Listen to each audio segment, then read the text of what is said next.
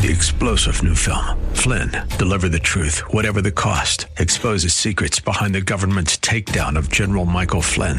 Flynn knew what the intel world had been up to. He ordered the first audit of the use of contractors. This set off alarm bells. He told the truth. He was the most dangerous person for Donald Trump to hire. They had to get rid of Flynn. Flynn, deliver the truth, whatever the cost. Available now. Watch it today. Go to salemnow.com. Salemnow.com. All right, back with you on a Tuesday, Dave Elswick Show. And I'm back in the saddle again. I'm not going to be leaving for vacation again in the very near future. It's At least till be- the sunburn goes it'll away. Be a long, no, it'll be a long time. It- We're we're too close to the to the election now. Uh, just to give you a heads up, we will broadcast from Republican uh, state headquarters uh, on uh, election night. Uh, that's Tuesday night, of course, the sixth of November. We will do the show uh, from two to six there. So, guys, we'll be over at the uh, Embassy Suites, Suites. Oh. uh, for that. It should be fun. We'll be able to do that. And then one other thing. As you know, we're not on Facebook Live right now. You can't watch the show right now. We had a the equivalent of a blue screen. Okay, just the blue screen of death.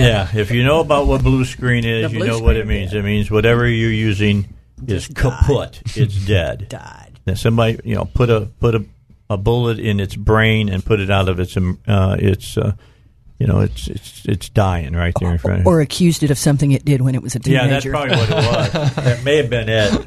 It was it was known of it got drunk and fell on top of a female computer. But anyway, uh, we don't have it right now. We're I'm getting some equipment tonight, and I promise you that next Tuesday you'll be able to watch the show on Facebook Live. We're going to be testing out the equipment.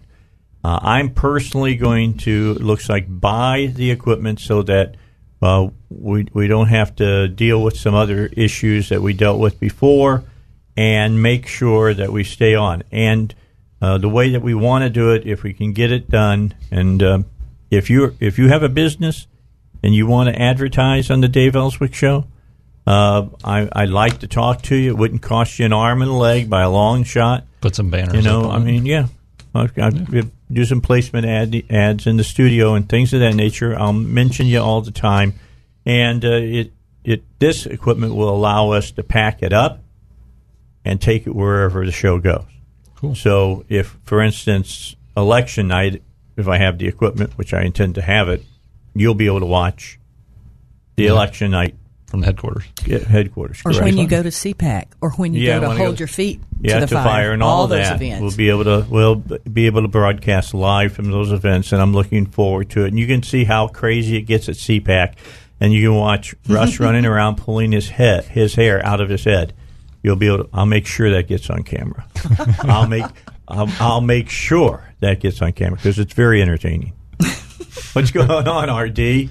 Is that what happened to your hair? Yeah, I know. I, mine was mine just started falling out to the point that I had the monk look, you know, I kind of friar tuck thing going on, and I decided it ain't worth it. So I just lathered it up and shaved it all off and and went, uh, you know, bald. I thought you was going to blame Russ for it. Yeah, bald. No, it's not Russ. Nobody Ross, blamed Kavanaugh. Ross does a good job. He does a good job of my hair staying in because he tries to bring a little uh, Sanity. you know, sanity to my day every day. tries, tries for both of us. you know, Yesterday, you, said it was Christine too. Ford that made you lose all your Oh. hair.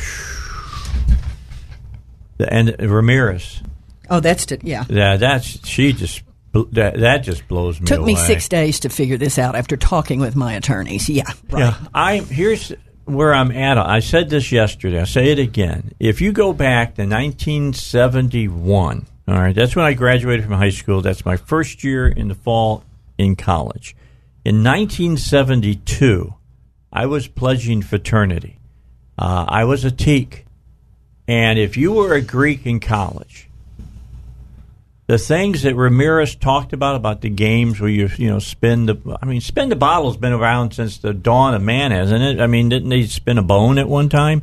But I'm just saying, he's just you know The clay pot. you know make some kind of uh, you know. um, wine or something, have a little bit, and yada yada. But the the thing that irritates me the most about what I she thought it started out as water. yeah, yeah. Well, it did for some people. Anyway, uh, the whole thing about uh, getting inebriated. I mean, Ramirez says she doesn't remember most of the stuff that happened to her because she was drinking and she was inebriated. She was drunk. She was she was she was soused. Let's be honest. All right. Look, I've been at enough mixers and and parties, and the women are there and they're drinking just as much as the guys are drinking. And people say, well, you know, the guy imposed himself on him. No, he didn't. No, I mean, you know, you may have been a coyote date for all I know. you know, you know what a coyote date is, RD? Don't no. That's when you Getting wake. dangerous. That's when you wake up in the morning and you look at the person that's sleeping next to you and you chew your arm off, hoping that you don't wake her up. well, I haven't had Don't that want to problem. disturb that. I'm just saying. All right, all right. But but the bottom line hmm. is for people who who who are getting all wrought up, it's fake. It is all fake. I'm sorry. It's it's the biggest. This is the biggest hypocrisy that I I didn't think I would ever see it go any further than what it did with Bork. Oh. Now it's it's or or or with uh, Thomas. Thomas. I mean, but now Boy, it's at the Thomas point. let him have it. I rewatched the other day. what- high tech lynching. Yeah, I It's a watched that thing. again. Yeah. uh, the night before last. Boy, Thomas really let him have it. He stayed very calm. I'm hoping very cool I'm hoping and very Kavanaugh well does it too. But Yeah. you got we remember that when Thomas did what he said, the the bottom line is that um, he did it after she had testified. This was when he he testified after she had already testified. I'm interested if it happens because there's still no guarantee that Ford's going to testify on Thursday. Uh, you know, if she doesn't show up, then you know, take the vote. Let's get this over with. You know what witness that was drunk at the time that the incident happened and don't really remember exactly what happened and really don't remember exactly when it happened? How is You that? know, how can uh, you be a reliable witness? I, I don't know at, in what court is that a viable witness. That's the thing. This is the court of public opinion, and you know that none of those facts actually are allowed to As- enter oh, that I've courtroom. forgotten politics. Facts Yeah, are politics. relevant. Yeah, Yeah, facts, facts are are relevant. relevant. That's, It's that's the perception issue. is everything. And well, facts and are that's relevant. it. That's it. And remember, you are a white guy. So just don't- you don't How sit dare you have an opinion? Shut up and believe the women. So I get to run the show today, right? I Because mean, I'm what- right, that's and right. everybody else in here is wrong. That's what that just senator because. from Hawaii said. I mean, that's what exactly That's what she said. said. And I'm going to take it and run with Sit it. down, No, shut up. I don't believe in that stuff, guys. I, don't I know believe you in don't. it. I don't. Yeah, it's just it's just really crazy about the way things have have been going uh, with all of this. As you've watched this, I'll, I'll, I'm going to start with RD. Uh, we got 14 after. RD, you you tell me. By the way, we just got breaking news. Uh, Bill Cosby has been sentenced to three to 10 years in prison, and there is no chance, I believe, of parole. Is that what? Is that what? I, I think, denying I, I think it's still subject to um, appeal, so he's not even in jail yet. I don't Okay, think. well. I, I think Well, it's this is the sentencing, you know. yeah. yeah, I think it's the first stage. Another couple of years. You know, but the bottom State line, facility, yeah. it's, okay. that's where we're at. Three to three to ten is what they're saying. There's I a want to different, know. big difference between three and ten. yeah. And what, it- what does that actually mean in actual years? Because in state, now, is you, in are we talking now? When you're saying years, are you talking human years or dog years? I don't know. In, Ar- in Arkansas, it's thing. ant years. That's the thing is because You're going to do a few weeks for a year. if I understand it correctly, in Arkansas, that what do they serve? Thirty or forty percent? Well, that's different now. This is federal court. So no. This is actually a state prison. Is, is what this talking is about. this yeah, is this a state uh, court that he yeah. was seeing? As I as I recall, what I heard. I believe it is. Um, it says here that the judge did. The lawyer argued for bail after he was sentenced, but the judge pushed back, said Cosby will not be getting bail. "Quote: I've imposed sentencing. If you want to take it up with another court, you can." okay, so that's I think what's he gonna was done with it. Yeah, Hmm. he washed his hands. He has been designated as a sexually violent predator. I believe this is state court, Yeah, I think it's what I, I think it's what I heard on the radio. Montgomery in, County but- courtroom. Yes. So Okay, maybe now- he ha- maybe he is actually locked up right now. I, I don't know. Is this the? Um, I'm, I'm just wondering here. Uh, the ones that he was found guilty on were the current women, right? This is not stuff that happened back in the 60s or the 70s, correct? If, am Well, I right about that? I, I would assume I that don't the think there Well, was this any is- statute of limitations would have run out on that, wouldn't it? I, I would think The that would be statute the case. limitations don't run out on anything. I don't think. Yeah. Not if the Democrats don't want Yeah, it. that's exactly right. Well, when you're when you're talking about character um, assassination, then the statute of limitations doesn't run out. But No. the, but as far as and sometimes they deserve it I mean, as far as that goes. But the This was from back then. You Okay. know, the, the gal's name is uh, Andrea Constand. Uh huh. She brought the complaints against him. This was the story from way back, way back. It was okay to just do quaaludes and, and assault women back then, and that's just what I did. So yeah, this was from that um, that court that court case that conviction. was from the seventies. The jurors the jurors convicted him of sexually assaulting her without her consent while she was impaired and after incapacitating her. And yes, it was from back then. really, wow, I still have problems with that. More than 60 women had accused him during his 50 year career. Now I'm going to ask you. I want you, you and I are close, the same age. Okay, I'm just One year. yeah, one year apart. Quaaludes were the drug of choice back in the early '70s. But not when you tell someone, take this for your allergies. Yeah, Or it is will that, lead- is you that know. what he told her? Apparently, I, you know, there's so many stories. I'm not sure if it's this story or one of the other stories, but it was, oh, yeah, here, you know, just take one of these, you know, wink, wink somebody gives- Benadryls. Mm. If somebody gives you a drug and tells you to take something, I don't know about you, but I don't take things from unmarked bottles and take things just because well, people you're give smart them to me. And back then, remember, things were different then. Different, you know, lots of things were different. Yeah, drugs then. were flowing a whole And lot more right. back then Drugs than they are now. Somebody common. gave you something and said, "Take this." Well, and Quaaludes Yeah, were I the drug of choice. I'm and just he is telling you. right. Uh, you were talking about this yesterday about people, women and men, who go to fraternity and sorority parties, Yep. for example. And I have been told you would have to tell me if this is true. You know, there might be a bowl on the table just full of whatever. Yeah, we Just didn't do that. something. I will tell you that, for instance, you go to a teak fraternity party, uh, you'd be drinking Purple Passion. Mm-hmm. All right, Purple Passion, thirty gallon, uh, uh, brand new garbage can, and you mix it up and you put uh, uh, grape Kool Aid in it, and then you buy a bunch of fruit, oranges, things, cut them in half or in quarters, drop them in there, mix it all up, and then you'd pour several fifths of grain alcohol into it. Yep, PGA. And baby. then you'd start, uh, people would go up and dip a cup into it and get themselves a cup of uh, uh, purple passion. And I always, I told my, I'd always tell my date, I would say, once you start drinking it, do not sit down because that'd be the end of that. because you'll not be getting up you won't again. get up. And uh, and I said, and drink slowly. Do not think, "Ooh, this tastes really good," and just start chugging it because I'll be throwing you over my shoulder and having to carry you back to your dorm. That's just you know the way it would be. And uh, I saw more than uh, a few men and few women get totally blottoed. I mean, blottoed. And I know that things went on after that when people have impaired uh, faculties like that. That uh, now people would like to say, "Well, he assaulted her." Well, I don't know who assaulted who. There's a lot It's of times like that the, the women witness. were passing the cups to the guys. It's another thing; they're not credible witnesses. Whenever you, No, you, you, are not whenever, very credible when everything you see and it looks like it's in three pieces.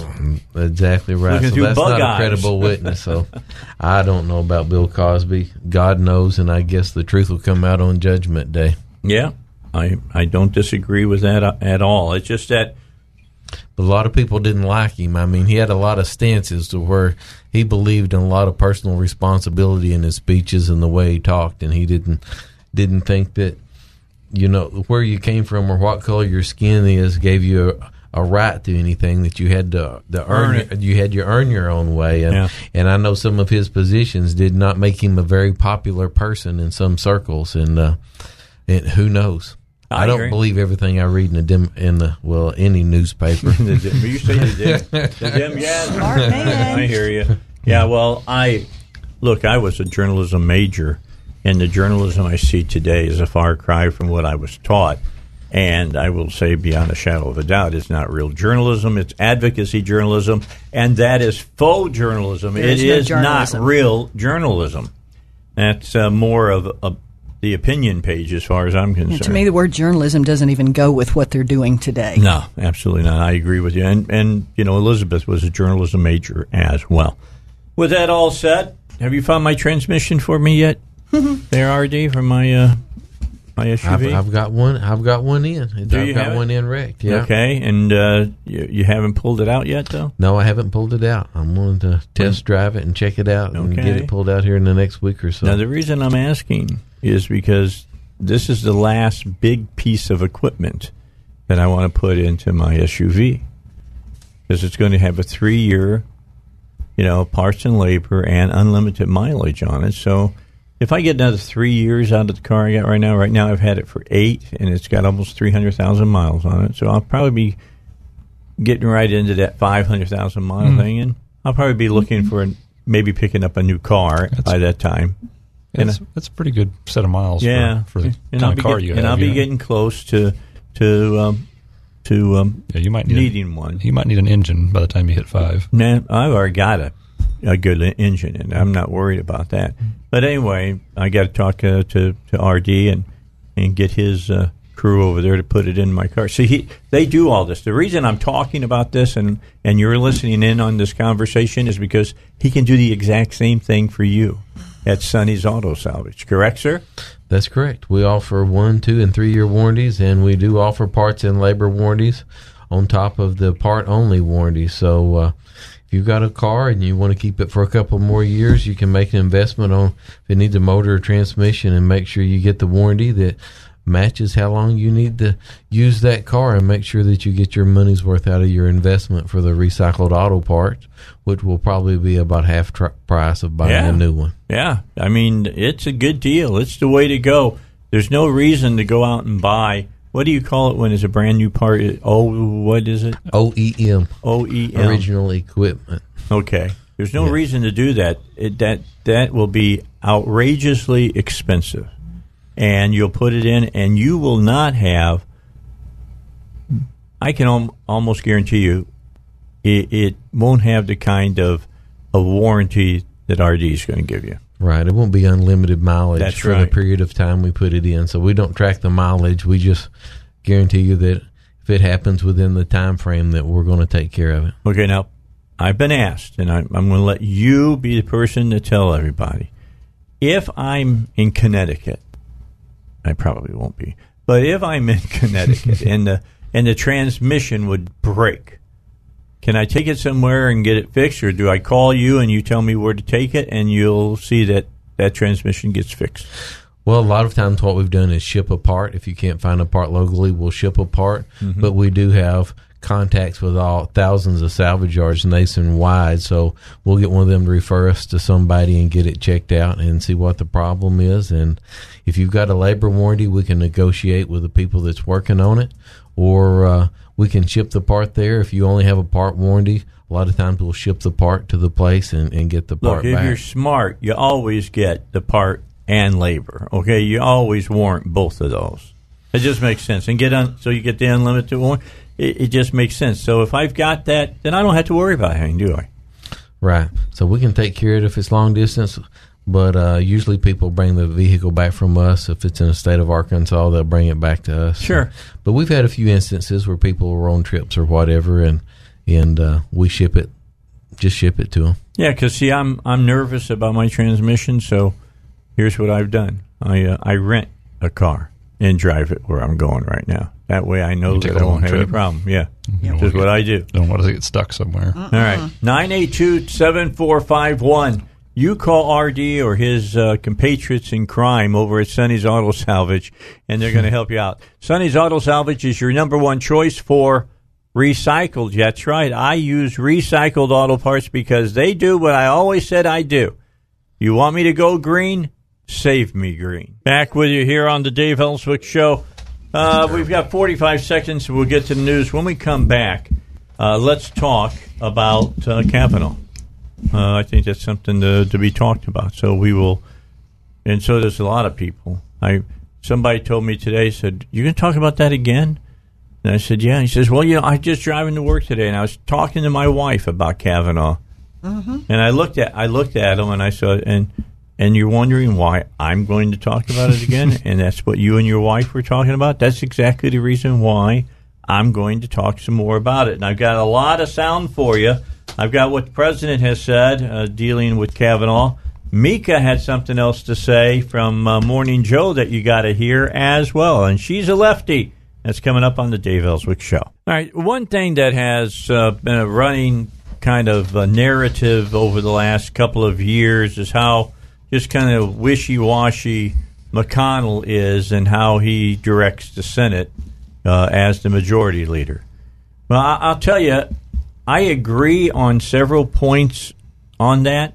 However, on this point with Judge Kavanaugh, I don't agree with it. Uh, he gave a speech yesterday, I believe, in the well, and uh, I wanted to play it for you.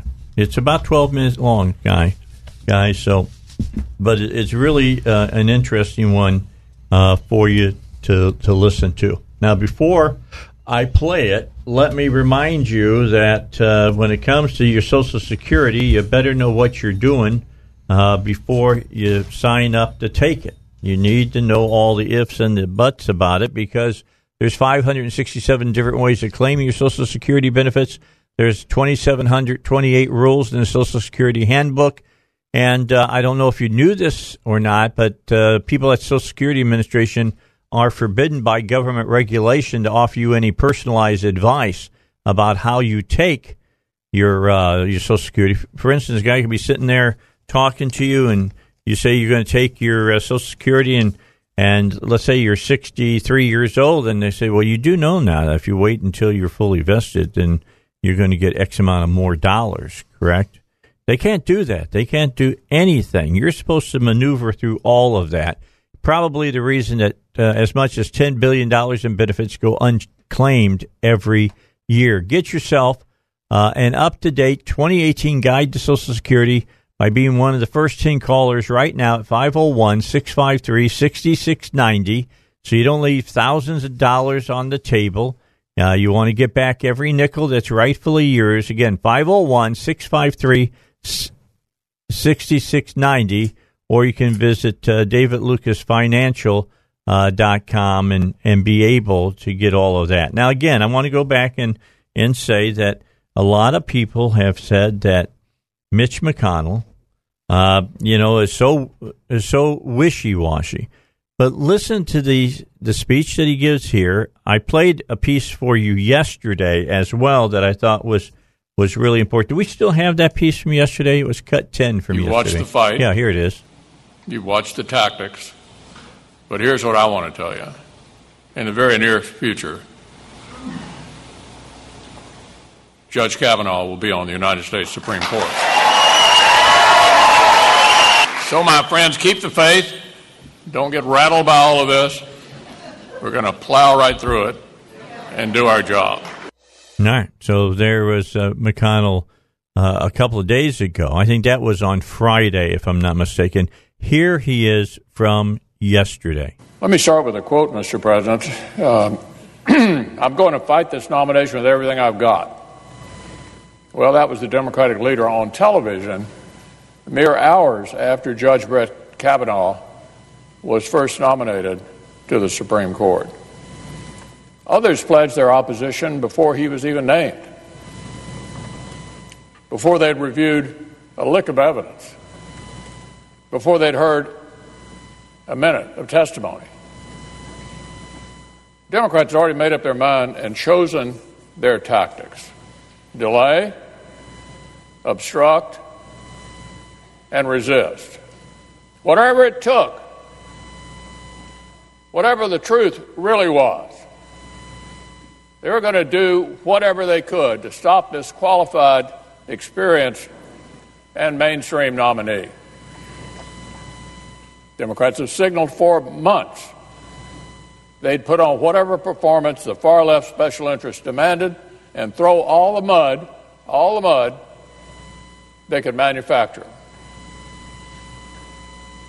Well, it's not like they didn't warn us. But even by the far left's standards, this shameful, shameful smear campaign has hit a new low. I'll get into the specifics in just a moment. But I want to be perfectly clear about what has taken place. Senate Democrats and their allies are trying to destroy a man's personal and professional life on the basis of decades old allegations that are unsubstantiated and uncorroborated. That, Mr. President, is where we are. This is what the so called resistance has become a smear campaign, pure and simple, aided and abetted by members of the United States Senate. Eight weeks ago, Democrats on the Judiciary Committee received a letter from Dr. Christine Blasey Ford with an uncorroborated allegation of misconduct. She had requested the matter be handled discreetly and confidentially. The responsible next step would have been alerting the full committee so a confidential, bipartisan investigation could begin. Committee staff would have followed their standard practice for investigating background information. Senators could have questioned Judge Kavanaugh in their meetings or in closed session while respecting Dr. Ford's request for confidentiality. oh, but Democrats didn't do any of that. They sat on Dr. Ford's letter for seven weeks, seven weeks, kept it secret. They did nothing, they bid their time, and then they threw Professor Ford's wishes overboard and leaked it, leaked it to the press. Our colleague from Delaware has himself indicated that either the ranking member's office or the Democratic committee staff likely leaked the document. As I've noted, we know the chain of custody of the letter went through the Democratic side of the Judiciary Committee. So, Mr. President, does this sound like Democratic senators take their responsibilities seriously and want to get to the truth? Or does it sound like a choreographed smear campaign that ignored Dr. Ford's request for confidentiality in order to inflict maximum damage, maximum damage at the last minute on Judge Kavanaugh and his family? This is an allegation of misconduct which all four supposed witnesses either flatly contradict or are unable to back up. In addition to Judge Kavanaugh, the other three supposed, supposed witnesses have said they have, quote, no knowledge, no knowledge, no recollection, no recollection, and no memory of the alleged incident. It's not just one alleged witness disagreeing with the allegations, it's literally every person who was supposedly there. One of those supposed one of those supposed witnesses says she does not even know Judge Kavanaugh.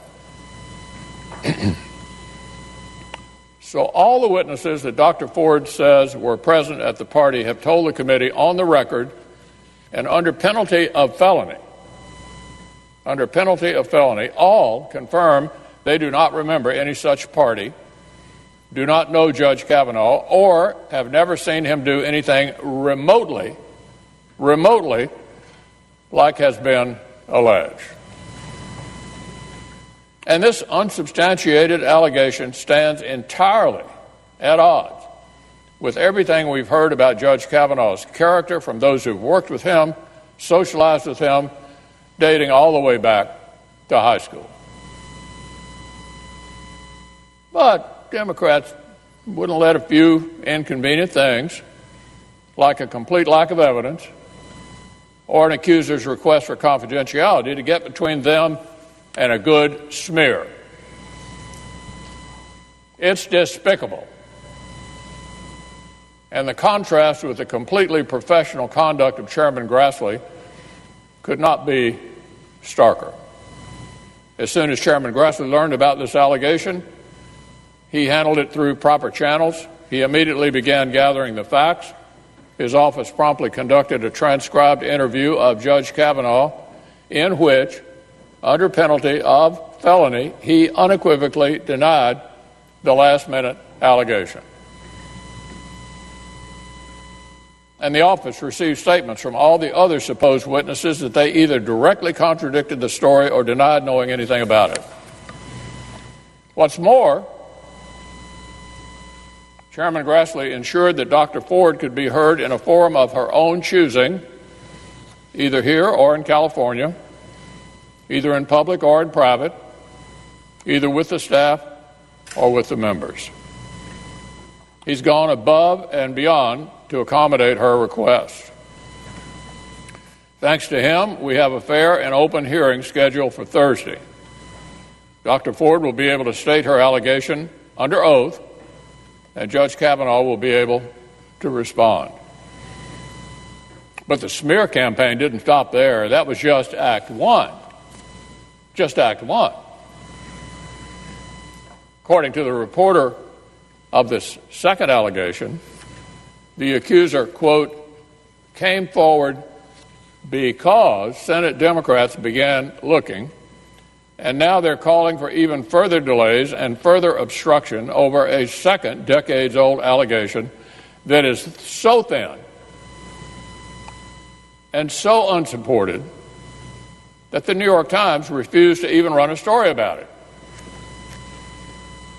This claim is so dubious that the New York Times passed on the story entirely after looking into it. Here's why the New York Times declined to publish.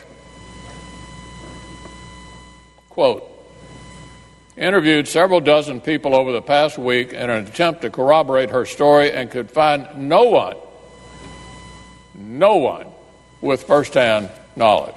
Not one person with firsthand knowledge to support the allegation, but rather multiple on the record denials again. The Times also reported that the claimant said she herself is uncertain of her claim. That's the New York Times, whose credo is all the news that's fit to print. And it found this latest last minute allegation not even fit to print. Oh, but that hadn't stopped Judiciary Committee Democrats from shoveling it into their smear campaign and demanding for further delays.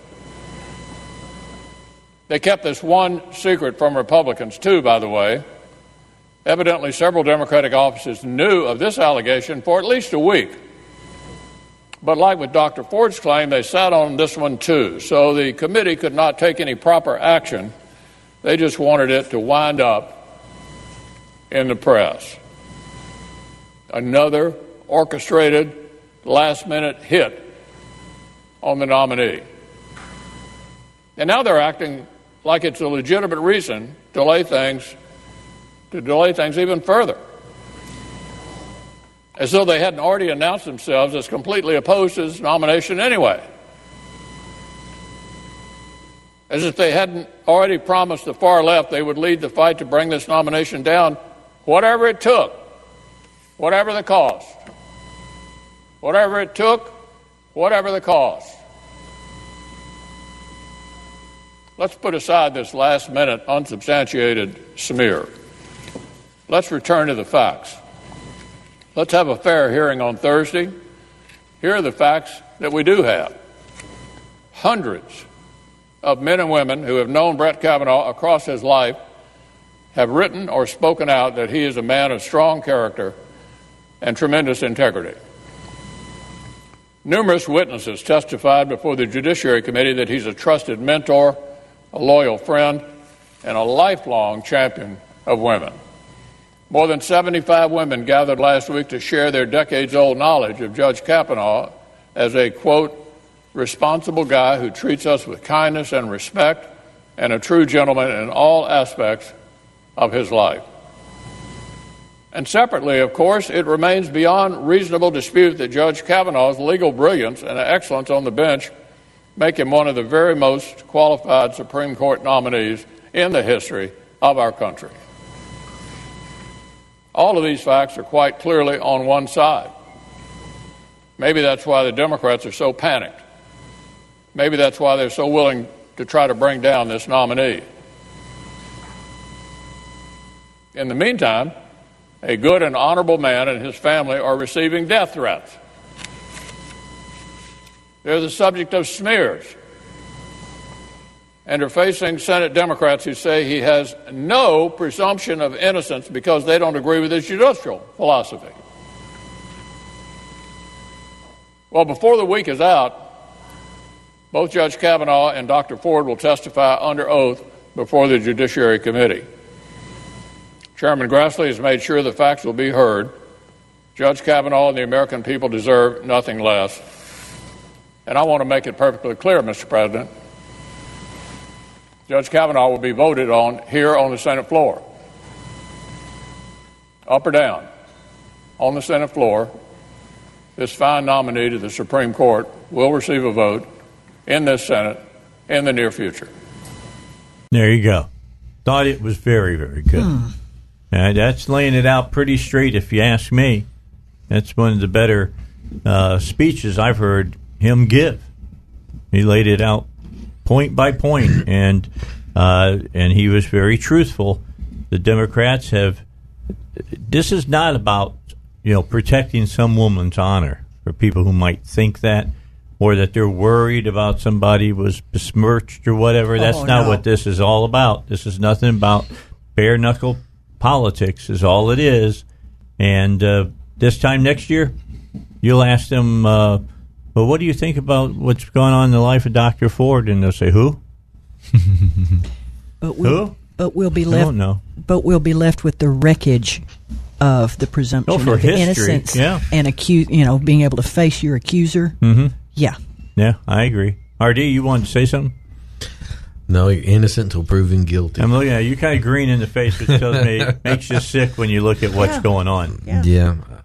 Anybody can come up and smear anybody at any time, I guess, but there needs to be evidence. And hey, if somebody does something that they shouldn't do and acts in an inappropriate way, the time to take care of it is at the time that it's happened. Yeah, 30 years later, you're not credible. thirty Thir- five or six years. 35 or 36 years later. A long time. Uh, you know, it's shameful the, what's going on right now. It's it's just it's just politics. Is And, all you know, is. And even if it is true, when you wait so long, y- y- y- if there were any witnesses, they forget stuff. It's it's it's it's a problem because, and that's part of the problem with our justice system in general. When you- when you leave stuff to take so long, th- then witnesses get stale. Well, and the whole idea, as you've heard it said, if it was this heinous, why didn't it get brought up when it happened? I, I don't know, and, and I'm not know? I'm not going to. And if it was, I mean, this man has been confirmed repeatedly. Kavanaugh has. He's been investigated six times. It could have come yeah, up by any the, of those other by times the FBI. by the FBI. let's keep that in mind. not by first the rodeo. FBI. All right, let's take a quick break. We got news coming up top of the hour.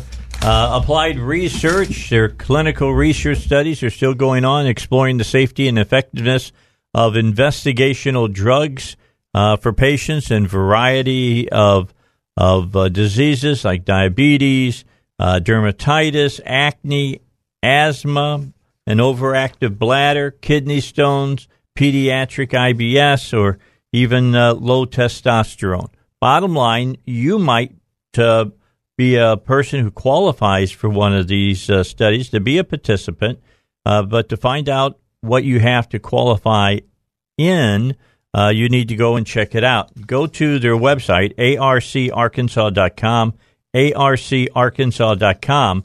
All of these studies will be there. They'll have a pull down menu, has all the information there. How, if you want to qualify, you can let them know you'd like to be included in the study. Go to arcarkansas.com. There is some uh, compensation for some of these studies. Just find out which ones that that, that uh, Uh, compensate you. 501 954 7822. 501 954 7822 or arcarkansas.com for applied research. All right, through the first hour here of the Dave Elswick Show, you're wondering why we're not on Facebook Live. The equipment we were u- using has gone to the great, you know, computer resting Tombstone. place in the in the sky, and uh, we got new equipment I'm picking up tonight. Uh, look a little bit different, but we should be back on the air uh, next week. Get this going again, and a lot of you that have been watching, you'll be able to watch again. Plus, we'll make it possible, hopefully, for you to be on uh, viewing on YouTube as well. So we're working on all of this here uh, on the Dave Elswick Show. We'll be back in the next hour. Going to talk more about Kavanaugh. I mean that this is a historic moment. It really is. It's going to be looked at by historians years from now about what went down. So we'll talk about it some more when we come back. We'll hear from Kavanaugh from his uh, uh, conversation he had with Martha MacCallum last night. I got Mika from in the morning, uh, Brzezinski, I think it's her name. Uh, she'll be talking as well. She the uh, Russian leak? Yeah. Just checking. Yeah. Well, what can I say? All right, into the second hour of a Tuesday show. Power panels here. Elizabeth is here. RD's here. Paul's here. Uh, we've been talking about the you know topic, the 800 pound gorilla, uh, and that is Judge Kavanaugh. Yesterday, uh, he gave a uh, interview to Martha MacCallum. He came on about six o'clock. I watched some of it sitting here before I left uh, to go home, and uh, said some interesting things. The president has some interesting things to say about it. But I'm going to tell you, Mi- uh, Mika from early in the morning's Morning Joe show had an interesting thing to say as well. And she's had a couple of interesting things to say the last couple of days. Um, from yet, do we? Do we Interesting to who? do we still have her her piece from yesterday, uh, Russ? From Mika? Do we have Mika's uh, piece that she had yesterday? Do we still have that? Yeah. We don't have enough information to draw a conclusion about either of these incidents. Well, what we have are uh, two very serious accusations, and um, and we have two sides to a story that we're trying to cover. And Kasie Hunt, I think, it's not just Twitter; it's it's the media that's in a very serious position right now. Um, and if you watch, you know, 24-hour coverage of the story, you may see four or five analysts in a row being brought on to convict Judge Kavanaugh. Um, there's a need for balance here because the more that you put one side on, or if you have a focus group with Republican operatives in it, you know, uh, pushing the other side of the story, there are allegations here. They are not proven. Um, there is the law, and there is a push for an investigation. These are the parts that we need to report, but if we're not careful, if the media as a whole is not careful covering the story, we're feeding into that very negative narrative that President Trump himself really uh, drums up in his base, and that is fake news. Right now, all we have are two serious accusations that are not proven. All right. So she had that to say, but here's the key, and Mika, you know, she downplayed it some. They're already part and parcel of the fake news. That's where it came from. That's, you know, it, it's uh, they've just been perpetuating it over and over and over again. Well, she made this statement. Now she's. I'm going to say she hits the nail on the head here. This is something that she said today. Last night on Twitter and some on television were mocking the fact that uh, he remained a virgin until he was married. Uh, obviously, a central tenet of conservative Catholicism, of of conservative, sort of the conservative evangelical world, uh, and of, of other other religions. I, I, I think it was a fascinating interview, and I think the only thing that we can do at this point, if we're really doing our jobs, is say this is what he said. And it needs to be considered. And these two women who have come out with their stories and everything that they have said also needs to be considered, especially given how difficult it would be for any woman to do that. And I think everybody should want the best process possible to get the truth out. And there should be no opinion put out about what he said because certainly no one's allowed to put any opinion out about what these women are saying without being burned at the stake. And I understand that because women haven't had their voices for decades. We are at a moment where women can speak, but that means we also have to let when it matters, when it counts, men speak as well. And he was sharing personal information. Katty, do you disagree? No, I, I do agree. Yeah, yeah. See, hmm. me actually, Mika made some sense there. I give her credit. Although she, again, she she parses it so that the left won't eat her alive after she gets off the air. You know, uh, they'll- Even they'll- a were- broken clock's right twice a day. Well, we got there. We, there we got we got her right twice in There a row. That was unbelievable. done. Unbelievable. But yeah, she's right. Look, shut up about Kavanaugh if you're saying you can't say anything about what the accusers are saying without burning the person at the stake. It, it goes both ways here, folks.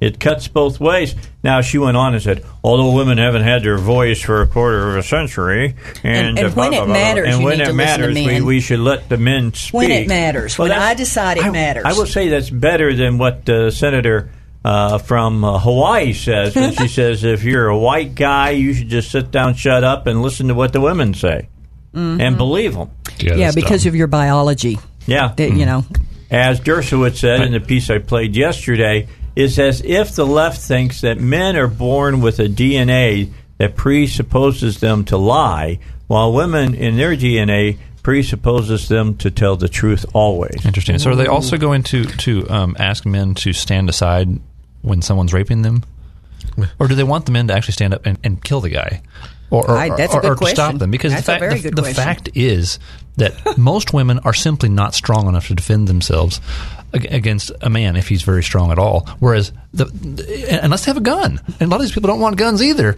And so, do they want men to actually help them? Or do they just want them to stand aside and say, "Well, whenever you're done, I'll, I, you don't want my opinion about this matter." So, well, now, if you're talking about a man raping a woman and another man observing or seeing, you know, trying to protect the female, if you go with their logic that all men are liars, that could never possibly ever happen. Because any man that's doing that is lying. So he's not doing it. So rape cannot happen by their own logic. Okay? It's insane. It's insane. It makes no sense. Uh, and, and is he is he even a man? Maybe it's a, maybe it's a man. Maybe that's the answer.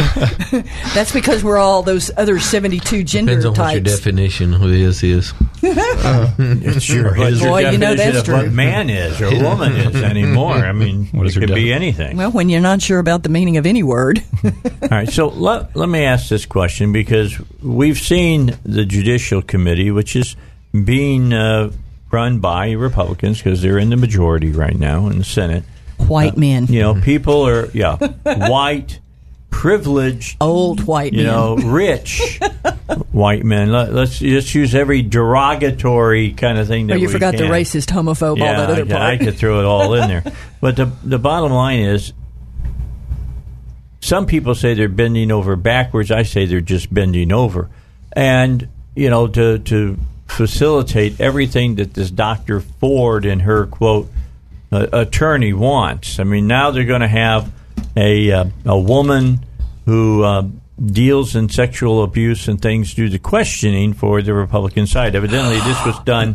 This was done during Watergate the the people, uh, the the parties would have their particular uh, uh, person come in and, and do the questioning instead of being done by uh, the uh, the senators, and they're having a you know Ford's people having a cow about that, Democrats having a cow about that.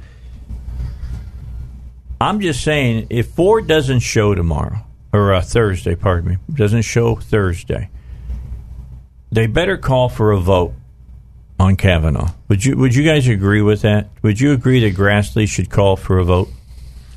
Yeah, there's no there's no end to it. There's no at some mm-hmm. point in time you have to draw a line. You know, if you're conducting a meeting, no matter what kind of meeting it is, you give a certain amount of time for people to make comments and and and let their opinions be known and see if any facts comes out. But after you give an allotted amount of time, then somebody says, "I'll, I'll call for the vote." So they better call for the vote because you know of getting people to come forward and say what people did when they were in high school, you know, there can be no end to it, and it won't. And, and the more kind of go back to what Hitler said, the the more times you tell a big lie, the more people start to believe it. So, uh, if- Tell a big enough lie long enough, and people will believe it. That's Goo- exactly- that's Goebbels. yeah. So Well, uh, and- and- that's what that's what they're trying to do. I- on some level, I, I don't know. Maybe they should subpoena the woman. I mean, can, can they force her to show up? If you're, if someone's going to put They out, would never do that. Maybe they, they, don't. can't. Maybe they don't. Court of public opinion. Oh, well, okay, because they're they've got a, a spine like a piece of spaghetti. Uh-huh. huh? and so, but the thing is, though, that if someone comes out and makes a serious accusation against someone who's potentially going to be a Supreme Court judge, which is basically a super legislator in this in today's time, um, which is another problem, is it is it unreasonable to say that you know what you've made this accusation and, and, and it's come out public? You, you're going to testify, or we're going to arrest you. Is that unreasonable? No, I, He's going back to the Old Testament again, Dave. No, I no, I, I just think that uh, you know if she's going to make the accusation, if she's going to come forth and make it, then bottom line got to be put under oath, under under perjury. Now, people can be held accountable. Like if we said something really bad and false about somebody, and and we charge uh, Yeah, brought damage to their I- I can character. sue I, mean, I- you, you can sue. You can sue. Right. So, uh, Um, and, so- and there's there's somewhat of a problem with that with public officials because for some reason there's been some precedent set where the public officials don't really get much um, Nope. of a, of a um, of because day they're in court, public officials, which is I think hogwash, you know, but as far as that goes. Well, constitutionally speaking. Let me ask again: What would happen if this week that the Republicans don't vote on Kavanaugh? What do you What do you think, Elizabeth? Dead in the water in November. Okay, Done. What about you, RD? yeah, they need to stand up to him and call for the question, and, and up or down. But yeah, they'll look spineless and weak. All right, Paul. I, I don't know. I don't know what to think about the American people as far as the way they view people's um, the the legislators' um, actions and the as far as impeachment or not impeachment, but as far as nomination. Or su- support for the GOP. Like like RD said, spineless. Well, I mean, Or feckless is another good I, I think we already know that many in the GOP uh, have a serious problem with their spine being some something similar to a, to a, a spaghetti noodle. All right. So let me turn us to the grandfather of talk, Rush Limbaugh.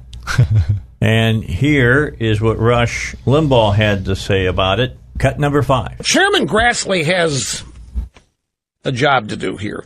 Because if he gives Democrats enough time, they'll produce a woman claiming to be Kavanaugh's secret Russian wife, who Trump paid to urinate on that bed in Moscow. If Grassley waits long enough, the Democrats will come up with the woman claiming to be Kavanaugh's secret Russian wife. He's a bigamist too, don't you know? And Trump paid Kavanaugh's second wife to hire a bunch of prostitutes to urinate on the bed Obama slept in while in Moscow. If if Grassley doesn't get a handle on this and just do, and I'll tell you something else, which everybody also knows. If the Republicans do not get this vote taken and have Kavanaugh confirmed, you can kiss the, the midterms goodbye. You can kiss goodbye holding the House, and you can kiss goodbye holding the Senate.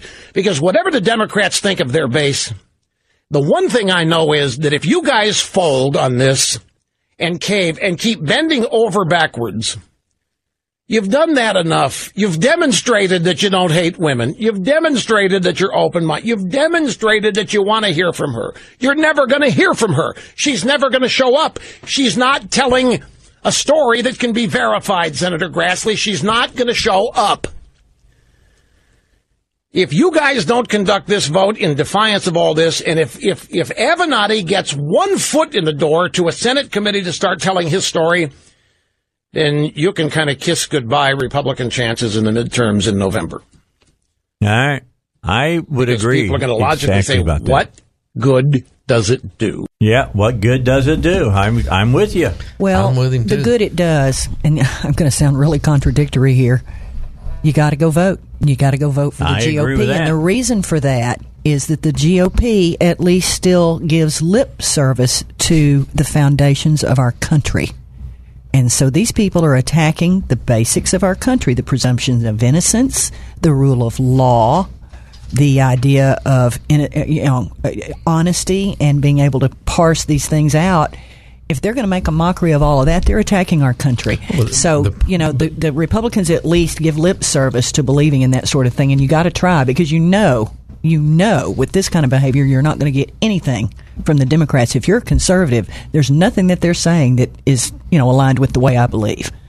Uh, and, and, the Supreme Court is, is one of those very powerful bodies right now that needs needs to have their knees cut out from under them. But the, the fact is, right now, the Supreme Court is the super legislative body, and that is how a lot of the garbage um, laws, so quote unquote, have been passed by the left, where we have um, Roe v. Wade, where um, we basically killed what fifty five to or sixty million unborn children um, due to legislative action by the court themselves because and of the activist judges, not because they're adjudicating the law. They're making up law, and then we have these.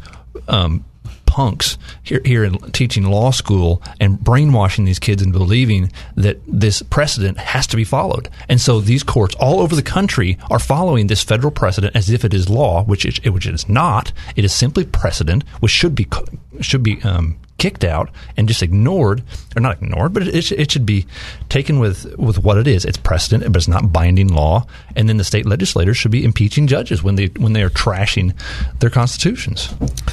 Yeah, well, the scary thing is, I agree with him that people are not going to turn out. Uh, people elected Donald Trump to get the right people on the Supreme Court. People elected Donald Trump and the Republicans in the House and the Senate to kill Obamacare. People elected them to protect our borders. And if people do not see progress and do not see something done, then they're not going to turn out. And all the Republicans need, I mean, all the Democrats need is about 20% of the Republicans not be motivated enough to go vote. Well, I think, I think Trump was elected because people hate political correctness. All right, let's take a break. If you want a career that a career working outdoors, serving your community, then you want to listen up to this. Uh, if you like to work with your hands, you like to work outdoors, you're detail oriented, then uh, PI Roofing and Home Solutions is expanding their operations department to better serve their customers as they grow. You can go build your future with them. PI Roofing Home Solution has career opportunities in the commercial roofing and service division Residential Roofing and Service Division, and Home Solutions Division. So make a difference together as you climb your ladder to success. Apply at piroofing.com or call them 501 707 3551. All right, so last night, uh, Ted Cruz and his wife were out to dinner and they were accosted by the Antifa people. Here's what it sounded like.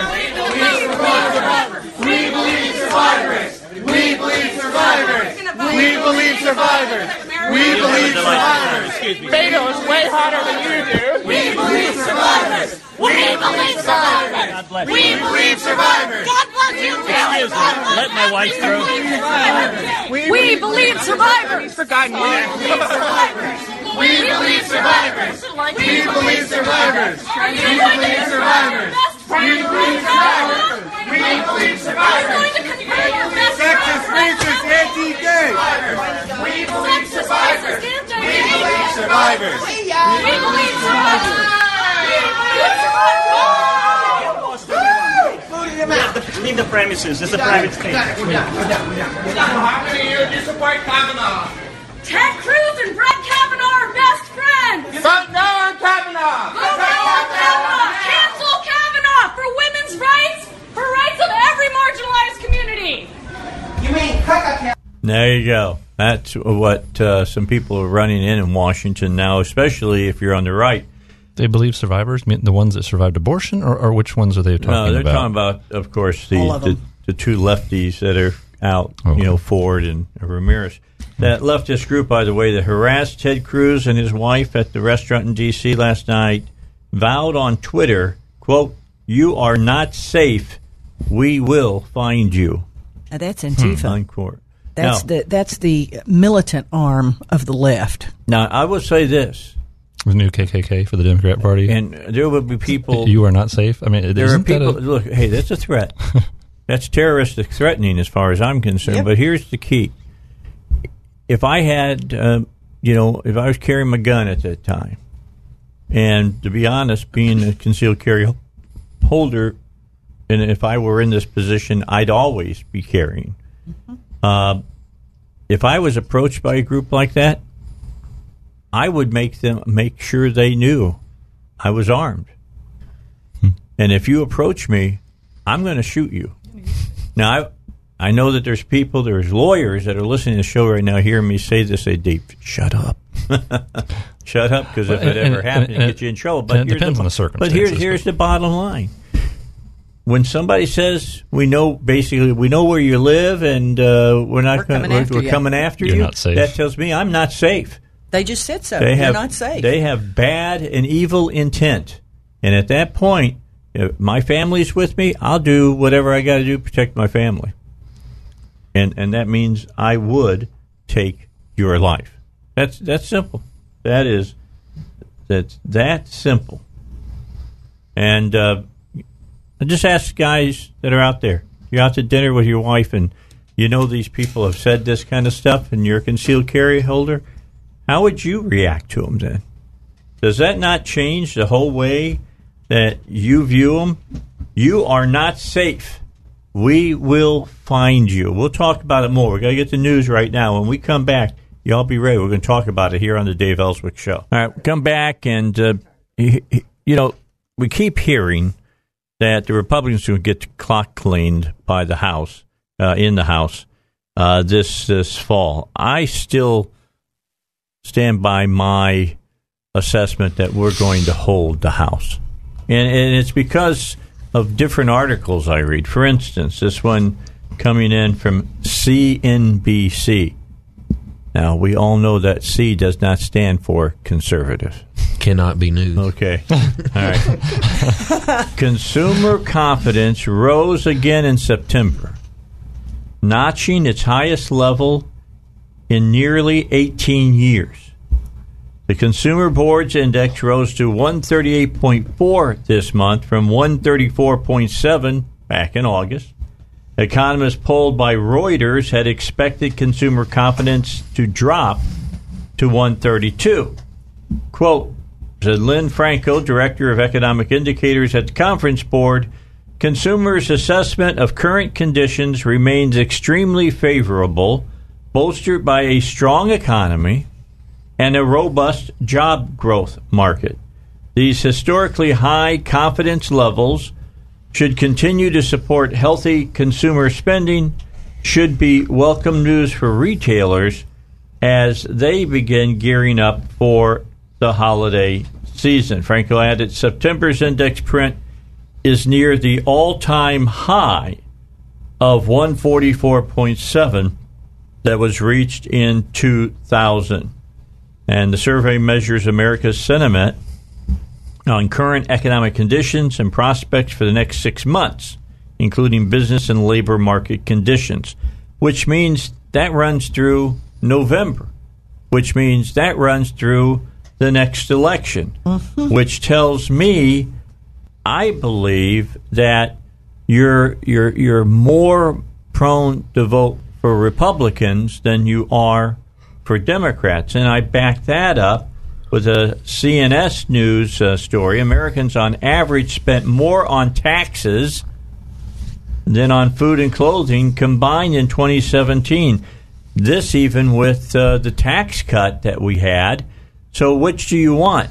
The party that is cutting taxes or the party who says if we get back in power, we're going to raise taxes as high as we possibly can? You know, to do yeah, that. let me go vote for those guys. Yeah, I definitely want to do that.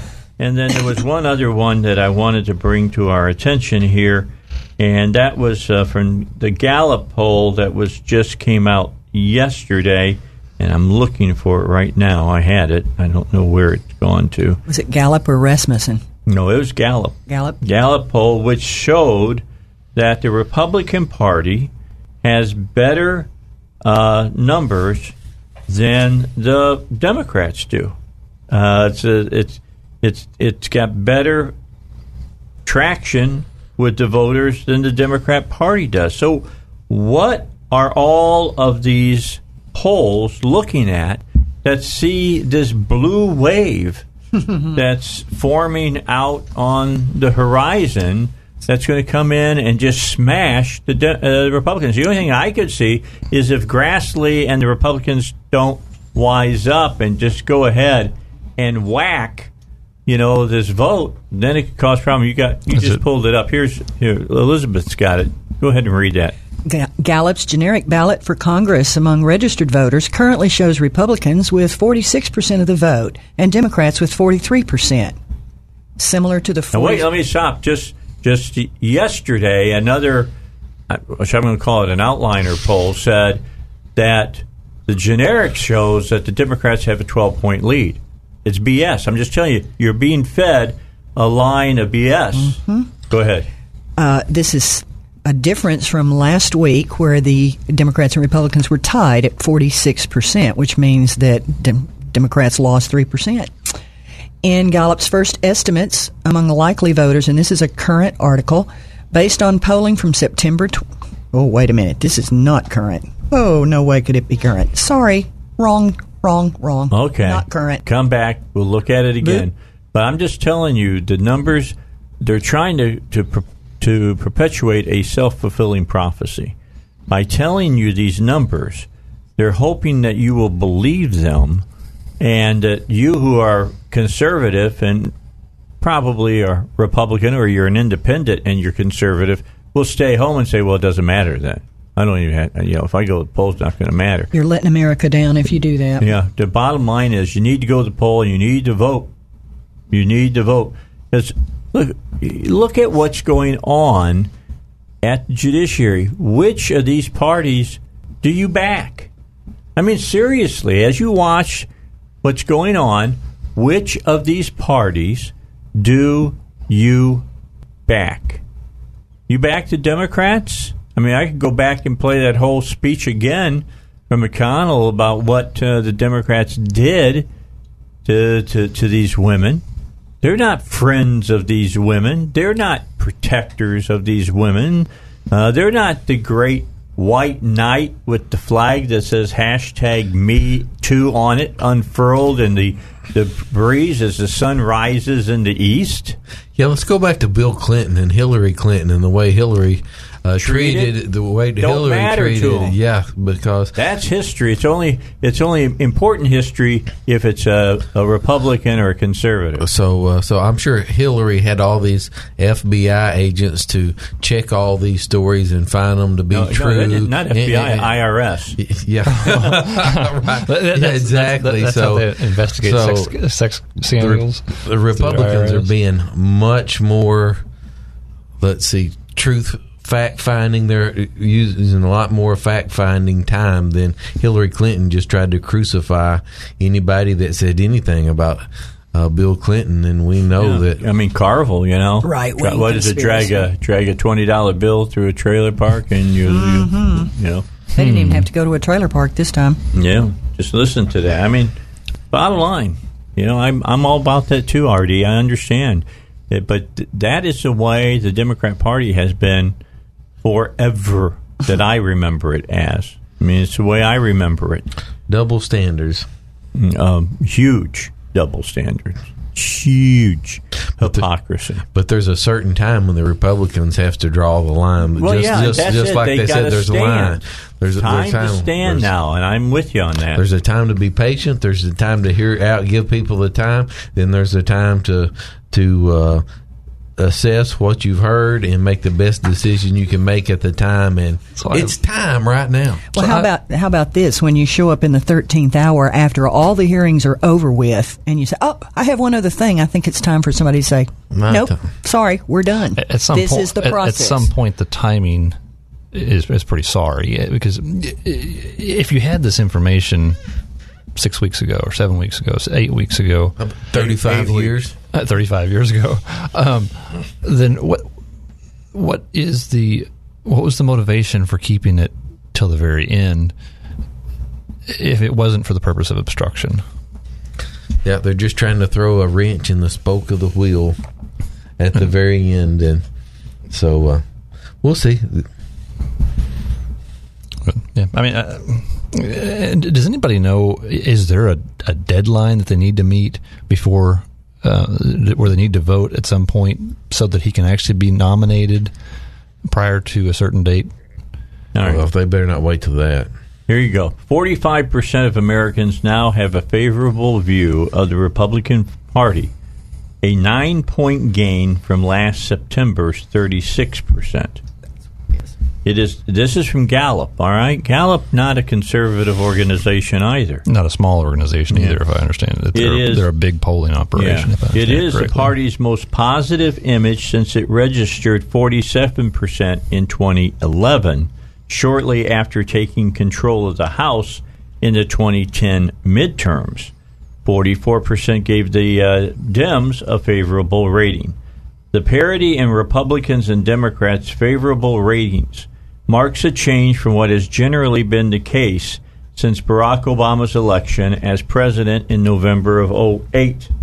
Republicans have usually been rated less positively than Democrats over this time, with Republican Party favorably rating for the last decade averaging just 39% compared with the Democrat Party 44%.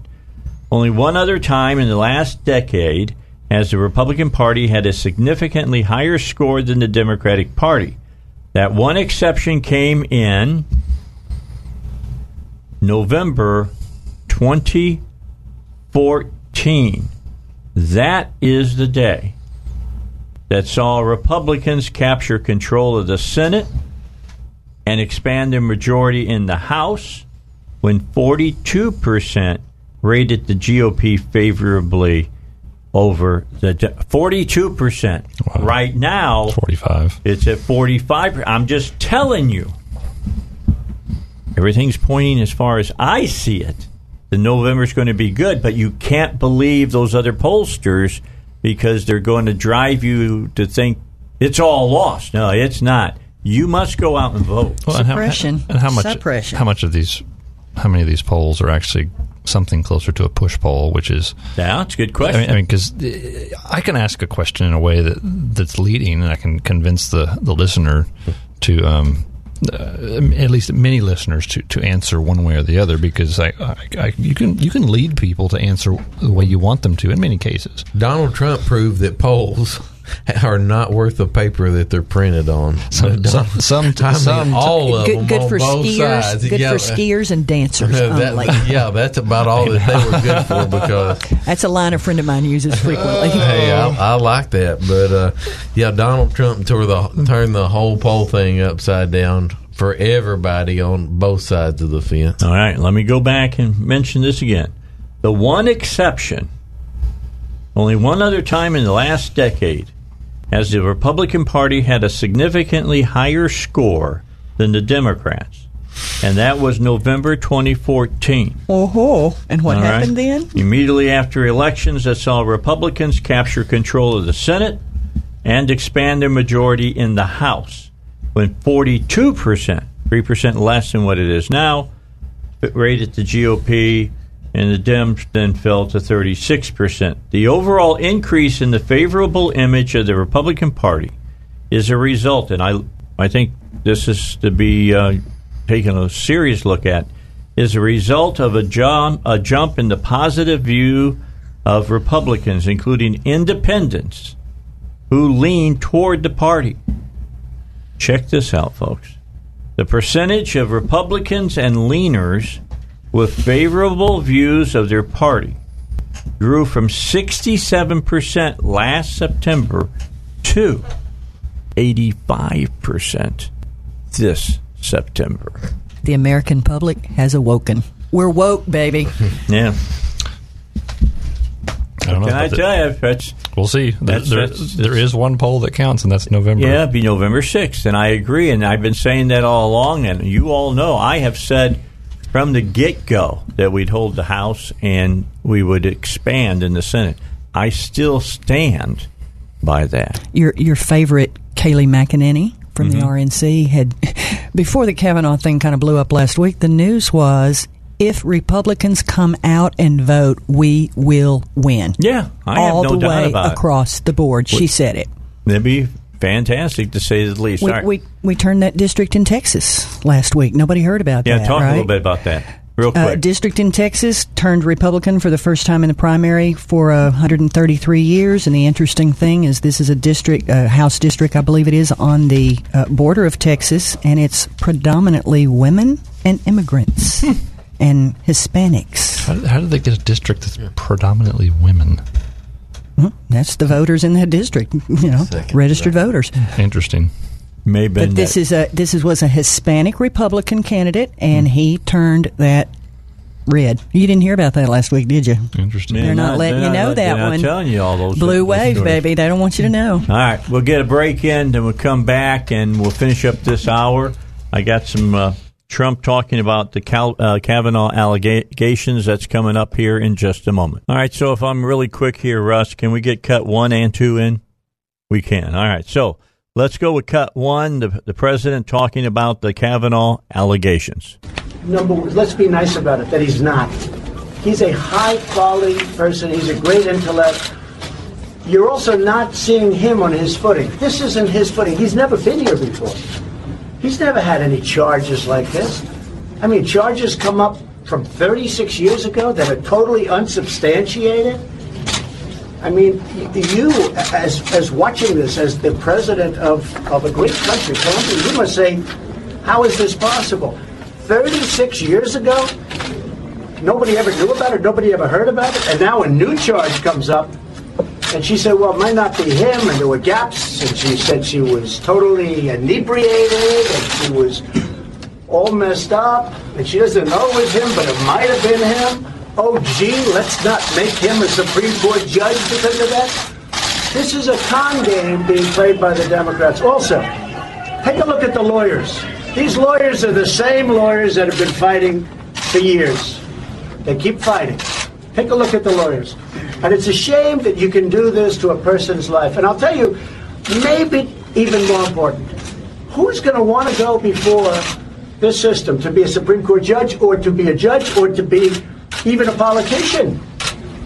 I can tell you that false accusation and false accusations of of all types are made against a lot of people.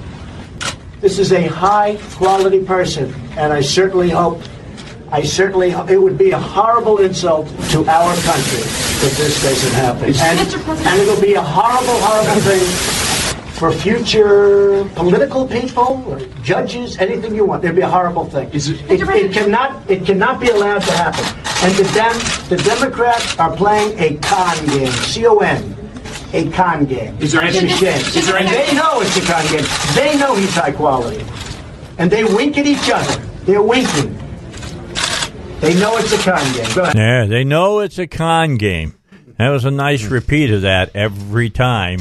And he wouldn't let the reporters get in any questions. He just said, Here's what I'm thinking. You ask what I'm thinking. I'll tell you what I'm thinking. Here it is. Blah. Right there. Puked it right in front of them. Take it and use it as you as you want. And then in the UN yesterday, when he gave his speech, he had a presser afterwards. Here's what he said about Kavanaugh then. Second accuser be allowed to testify on Thursday. Would you welcome that? Well, I look at the second accuser. The second accuser has nothing. The second accuser doesn't even know. She thinks maybe it could have been him, maybe not. She admits that she was drunk. She admits time lapses. There were time lapses. This is a, a person, and this is a, a series of, of uh, statements that's going to take one of the most talented, one of the greatest intellects from a judicial standpoint in our country, going to keep him off the United States Supreme Court. You know, I said something this morning. He has a chance to be one of the greatest justices ever in the United States Supreme Court. What a shame. And what a shame it is for so many other people whose world that isn't. That's not his world, and it's not their world. These are legitimate people. They're not in the world of con and the world of obstruct and the world of resist. He never thought this was even a possibility. He's startled. He can't believe this is happening. His wife is devastated. His children are devastated. I don't mean they're like, oh, gee, I'm a little unhappy. They're devastated. And it's because these Democrats, and they know, they know. When I see Schumer, who never even saw this woman, I believe her 100%. And I see these other senators that I deal with on a daily basis. I know them better than they know themselves.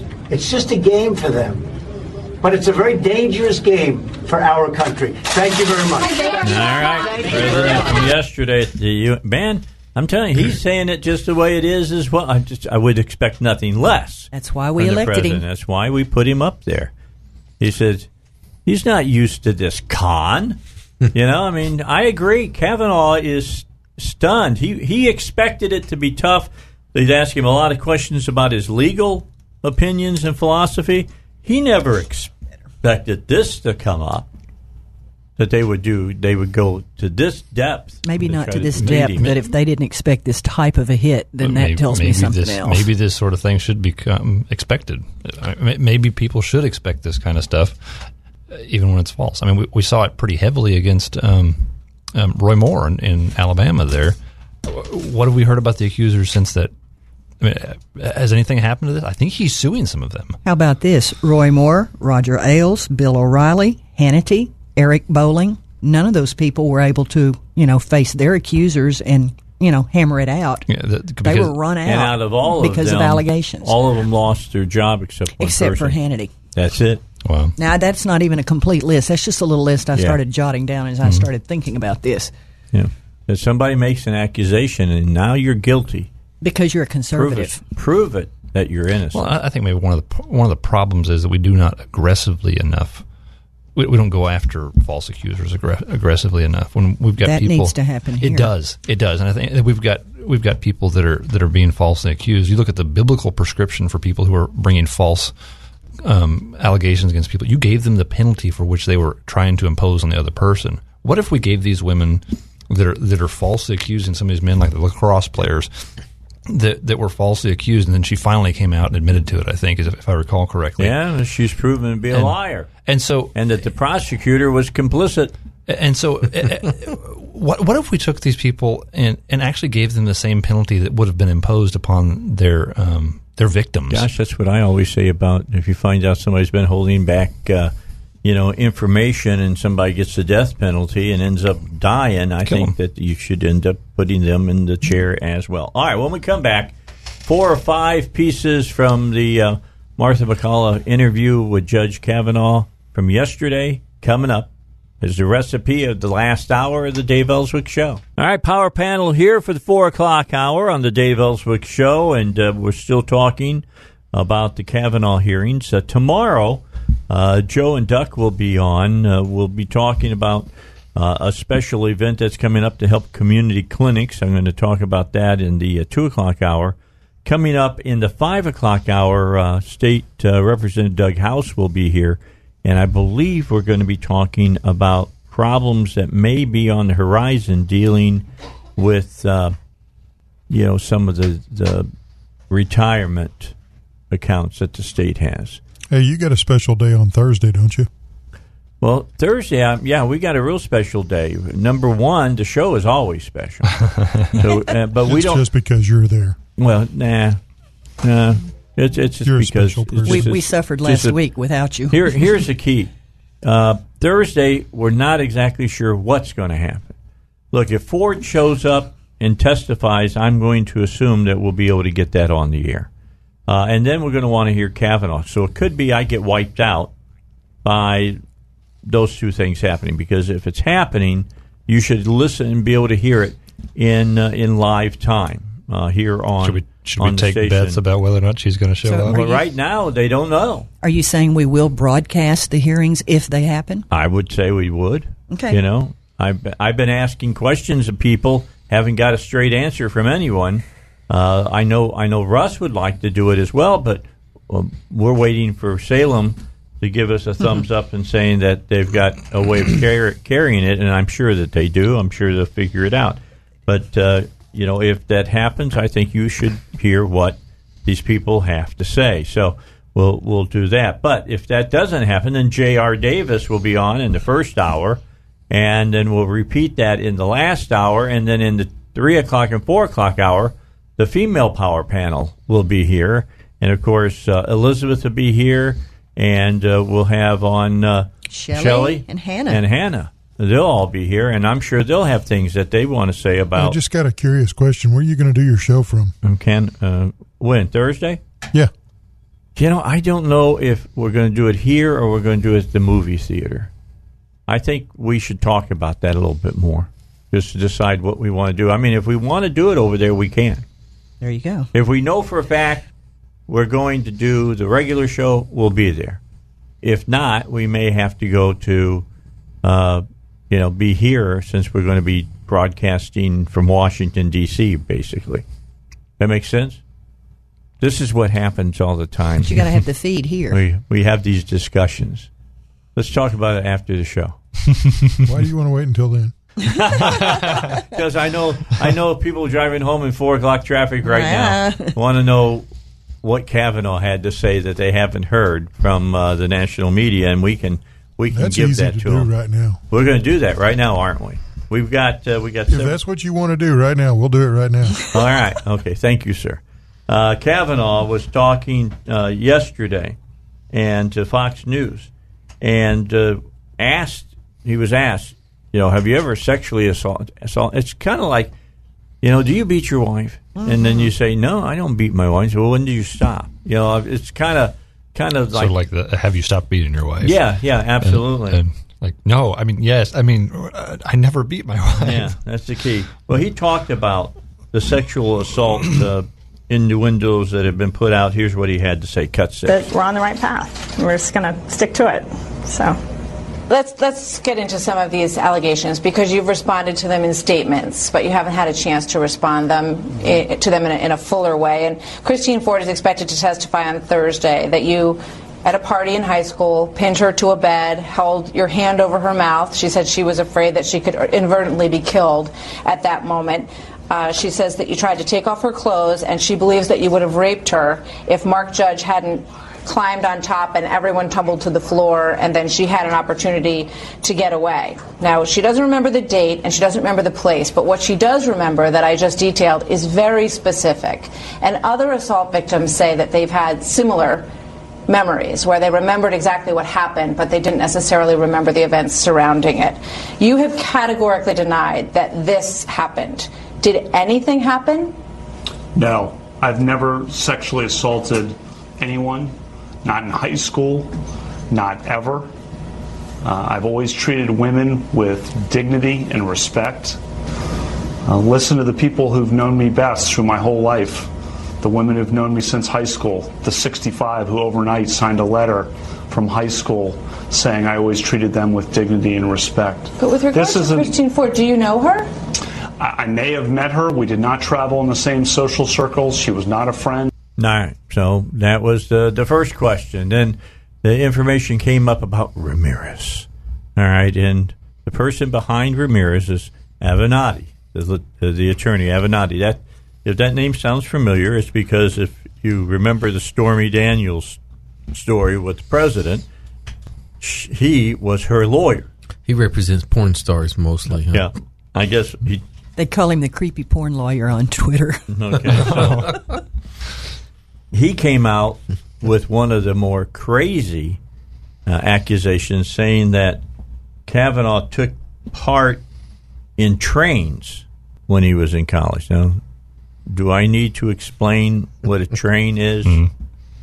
Yeah, that's about. I mean, it's, true. It's not the Trump train. It's uh, it, it's it's basically they say it's a gang rape.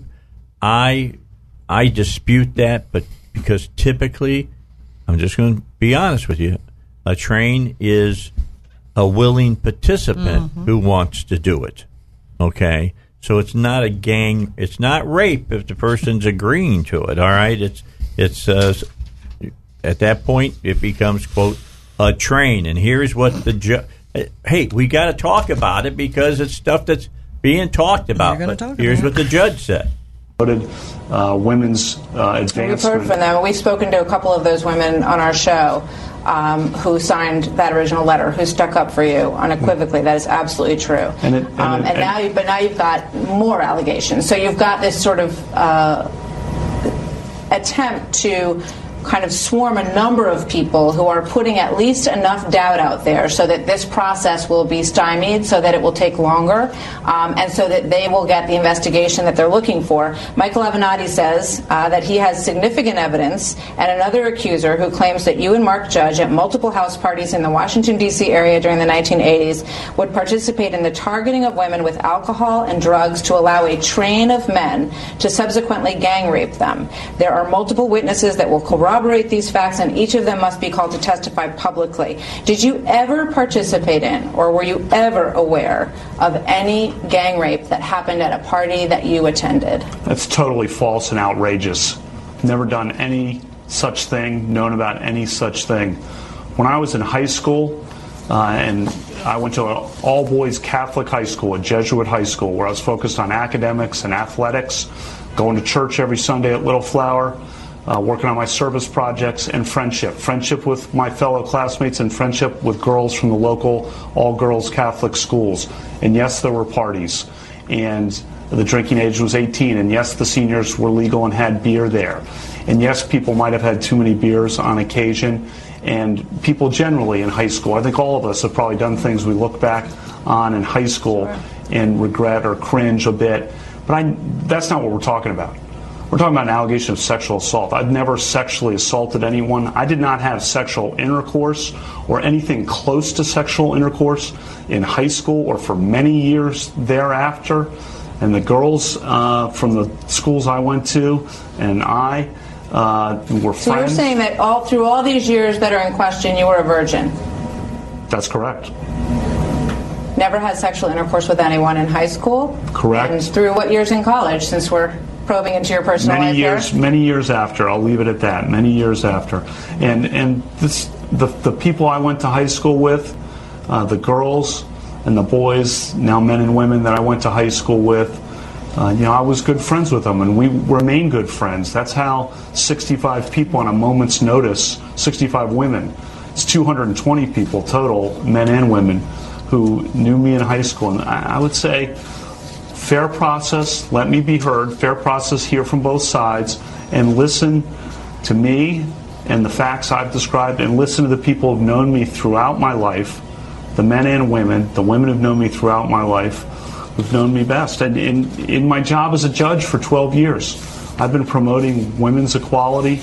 There was a problem with women law clerks getting hired at the Supreme Court. I am the leading federal judge in the country, the leader in the entire country of promoting women law clerks to get Supreme Court uh, clerkships. For the last seven years, I've been coaching girls basketball. Ask the moms. There you go. I, I it just amazes me. We're talking about a Supreme Court judge, and we're talking about and questioning. You were a virgin when you were in high school. You were a virgin. I'm like, you got to be kidding me. The National Enquirer has moved to Washington. Yeah, well, yeah, absolutely. Become part of the Supreme Court nominating uh, uh, process. Um, And, and this is the same party that thinks it's okay to, you know, have all this garbage on TV and in the movies and everywhere else, and it's sex, sex, sex, sex, sex everywhere you look. But oh my God, you did something sexual in the past. Mhm. Come on, make up your mind, one or the other. All right. So, of course, the uh, the judge was uh, questioned about did you have any sexual or physical activity uh, with Dr. Ford, and here's what he had to say. Christine Ford, do you know her? I I may have met her. We did not travel in the same social circles. She was not a friend, not someone I knew. You don't remember ever being at parties with her ever? I do not. And this is an allegation about a party in the summer of 1982 at a house near Connecticut Avenue and East West Highway with five people present. I was never at any such party. The other people who are alleged to be present have said they do not remember any such party. A woman who was present, another woman who was present, who is Dr. Ford's lifelong friend, Leland. has said she doesn't know me and never remembers being at a party with me at any time in her life. All I'm asking for is a fair process where I can be heard. And to this date, no one has corroborated the story that she has told, as you accurately point out. But is there so there's no chance that there was something between the two of you that maybe she misunderstood the exchange that you had? Nothing ever physical. You never met her, never kissed her, never touched her. Nothing that you remember. Correct. I, I have never had any sexual or physical activity with Dr. Ford. I've never sexually assaulted anyone in high school or otherwise. So where do you think this is coming from? Why would she make this up? What I know is the truth. And the truth is, I've never sexually assaulted anyone in high school or otherwise. I am not questioning and have not questioned that perhaps Dr. Ford at some point in her life was sexually assaulted by someone in some place. But what I know is I've never sexually assaulted anyone in high school or at any time. So when she life. says there's no doubt in her mind that it was you, because she was asked that, is it possible that you maybe confused him, maybe it's mistaken identity, maybe it was someone else? She said absolutely not. I've never sexually assaulted anyone. I was not at the party described. I was not anywhere at any place resembling that in the summer of 1982. The other people alleged to be there don't say anything uh, like that. And the woman who's alleged to be there, who's her friend, says that she doesn't know me and doesn't Right. recall ever being at a party with me in her life. There you have it. Pretty, uh, pretty clear about this. All right, about how it happened. I, I kind of like the way he answers it. Look, I don't know. Something happened to He- her. he's I not guess, even but, accusing you her of lying. Yeah. He's not accusing her of lying, which is somewhat honorable in that regard, because he's. I think he's leaving the the avenue open that she's mistaken, which is fairly honorable. I think. How about character? Shows character. well, I, I think maybe so. And so Character he's, that he's, he has. He's not automatically lashing out against someone who, who might just be a little bit unhinged, because people can fool themselves into believing things that aren't true, and sometimes people are just simply unhinged. So if a man who is being accused of these heinous things can control himself that well on television, do you think he deserves to be a impartial judge? Well, that, that I alone, mean, to that, me, that this alone, just shows even more how qualified he is. that that alone isn't isn't the, the qualifications, but but I think that that might be a a, a, a decent indication that he's got some emotional self control. He didn't even get into definitions. Yeah, that's kind of interesting. isn't it? well, he knows what no- those words mean. No matter what your definition is, I didn't it, have any it was interesting with that he that said that I didn't have any I didn't have any sexual uh, relations with her of any kind or something of that nature. Or, didn't have sex and I didn't have any other type of. Uh, It was What's clear. Your definition of is is. Yeah, So- so- right. we didn't get into that kind of he, he seemed to be relatively clear, Clear that that it, that it wasn't it wasn't sex and it wasn't something like sex either. Right. Yeah, exactly. he said, and I quote, "I never had any sexual or physical activity with Dr. Ford." Never touched her. Period. All right. All right, let's get a break in. We got to do that. When we come back, uh, I've got one more cut from uh, uh, Judge Kavanaugh for you here on the Dave Elswick Show. All right, back with you here on the Dave Elswick Show. Let me remind you about uh, the last piece of audio we have. And, it, and to me, it may be the most important piece of audio that we have. It would it I would not blame Judge Kavanaugh if he just said, "Screw this, I don't need this," all right, and just walked away. Now, I, I think that the, one of the reasons he won't do that is because at that point it leaves in some people's minds, well, he was guilty and that's why he, he did it. But well, I didn't play some of the cuts from the interview about, you know, having to talk, how, how he and his wife has had to talk to their kids about this, uh, about how it's worn on his family, how it is worn on his on his marriage. Uh, Ashley Kavanaugh, his wife, said that the confirmation process has been quote harder than we ever imagined. I can only um, understand that and and believe it. Well, here's what he had to say at the very end of the interview, and we want to play this for you about he's not going to give up on this. Did you guys ever look at each other and say, I'm out. This is enough. This is, just isn't worth it? I'm not going to let false accusations drive us out of, out of this process, and um, you know, we're looking for a fair process where I can be heard and defend the my integrity, my lifelong record, my lifelong record of promoting dignity and equality for women, starting with the, the women who knew me when I was 14 years old. I'm not going anywhere. Listen to his voice. Yeah, I mean that's pretty clear, is it not? Never reward bad behavior. Yeah. People, if people treat you bad, do the right thing. People should know what the right thing is without having to have definitions. So, just do the right thing, and he's he's not going to cower down to them. This country wasn't built by men that cowered down to people that didn't act right. Yeah, it's it's, All it's it- really crazy. All it takes for evil to prevail is for good men to do nothing. Well, I agree. and and, and it's uh, sometimes it's par for the course to have some of this stuff going on, and and, and it's. Uh, I I think the accusations need to be taken seriously on some level, but we also need to be pretty aggressive in in prosecuting people who bring false accusations. Yeah, and and that's uh, I think that's one of the problems is that we, we don't do a good enough job of doing that. In this case, it probably wouldn't be prosecution; it might be a slander case. But maybe it should be prosecution because it's actually if it, if indeed these allegations are straight up falsehoods, then then maybe it should actually be uh, um, a criminal um, issue because they're they're tampering with the um, with the Now, process. When we get back, because we got news coming up, we're going to talk specifically about a story that led into a question that was asked by Martha MacCallum in that uh, interview.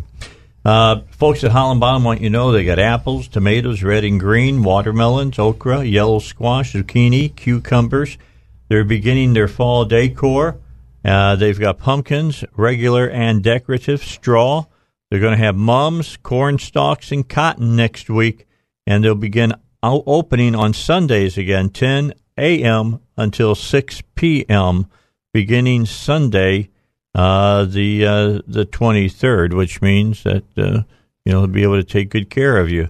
So Leslie wants you to know they're ready to take good care of you for your Halloween decorations. All right, that's all happened at Holland Bottom 321 out in Cabot. Let's get to the uh, the news, and we'll come back with more here on the Dave Elswick Show. All right, back final uh, half hour with our power panel today. Elizabeth has been uh, uh, working as she always does on the internet during the time that we're on, trying to keep up with uh, the latest happenings that are out there. In fact, I sit here uh, many of the times during the time we're doing this show on Tuesdays, uh, and we've got Fox News up on the television here, the monitor, and uh, we were paying attention a little bit here. RD and I were looking at it during some of the breaks, and we have talked before they have about every subject on the five today. Ooh. We have covered. I mean, seriously, everything that they have covered. It's been pretty pretty interesting how it how it's all played out. But in the interview that Martha MacCallum did with Kavanaugh, you remember uh, that trains came up. And why did that come up? Well, there was a, a lawyer who was kind of kind of fishing that story, shopping that story around. And so we, like I said, Elizabeth is out checking things while we're we're doing the show, and she came across a very interesting story. What's the source of the story? Uh, the story that I'm looking at now is from a publication online called Heavy.com. Okay. They typically lean a little left. Um, they're talking about 4chan and 8chan. And for those who don't know, those are anonymous chat boards that are um, sort of sketchy for dependability. So this is supposed to be a, a uh, screen print from 4chan. And it says, I had my stripper girlfriend give him a call on the burner phone. Now, him is Michael Avenatti. Girlfriend tells Avenatti she's a 51 year alumna of Holton Arms School and that Brett Kavanaugh and his buddy, Mark Judge, ran a train on her. She told Avenatti that she knows all the secret codes. I won't go into all the details, No. but uh, then she says, or he says, Avenatti was eating it up. She has Avenatti call the boyfriend's burner phone. Then the boyfriend says, I'm a classmate of Judge Kavanaugh's. I'm confirming. And in my deepest voice, I confirmed it all. His deepest deep throat. Deep throat voice. all right, speaking from Watergate fame. So they're playing games with, uh, supposedly playing games with burner phones. They're phones. punking. They're, They're punking. punking Michael Avenatti. Yeah. And he says, uh, now we can hear Avenatti. wh- The wheels are spinning. He's thinking he's broken the story of the year. He called the girlfriend 10 times, wants her to tell her story on Anderson Cooper. She then cried and said she can't be around men. So he begged her to do a one on one special with Poppy Harlow. She would, but her car just broke down and the rent is at is the rent is at the door. She can't miss work. Then he offers her twenty thousand dollars, and then she hmm. cries and says she just can't do it. She just can't do it. She'll lose her job. Twenty thousand isn't enough, so he upped it to seventy five thousand, hmm. and much more after the GoFundMe thing that happened earlier in the week. Mm-hmm. She'll be a national hero, he says. So she agrees. Okay, now let me stop you there. The GoFundMe. Do you know how much that had grown to? Hmm. I hadn't kept up with that It was part. a lot. It was a lot of money. Well, there's a whole lot of talk there about illegal contributions and being able to funnel money. So that's another whole conversation. Okay, go ahead. Um, okay, so she finally agrees after playing the game with him that she needed more money and everything. Claims the money will be wired in two hours right after she signs the CNN exclusive. She then agrees. The phone didn't stop ringing. Girlfriend tells me she's bored, she's scared, she wants to stop our game. So we've had enough fun. We then broke our burner phones and stopped the game. The interesting thing about it is, of course, it is all over Twitter and it's a few other places. Who knows if it's real or not? But Mr. Avenatti made his Twitter account private this morning. And now he's out there saying, oh, but it has nothing to do with me getting punked on 4chan.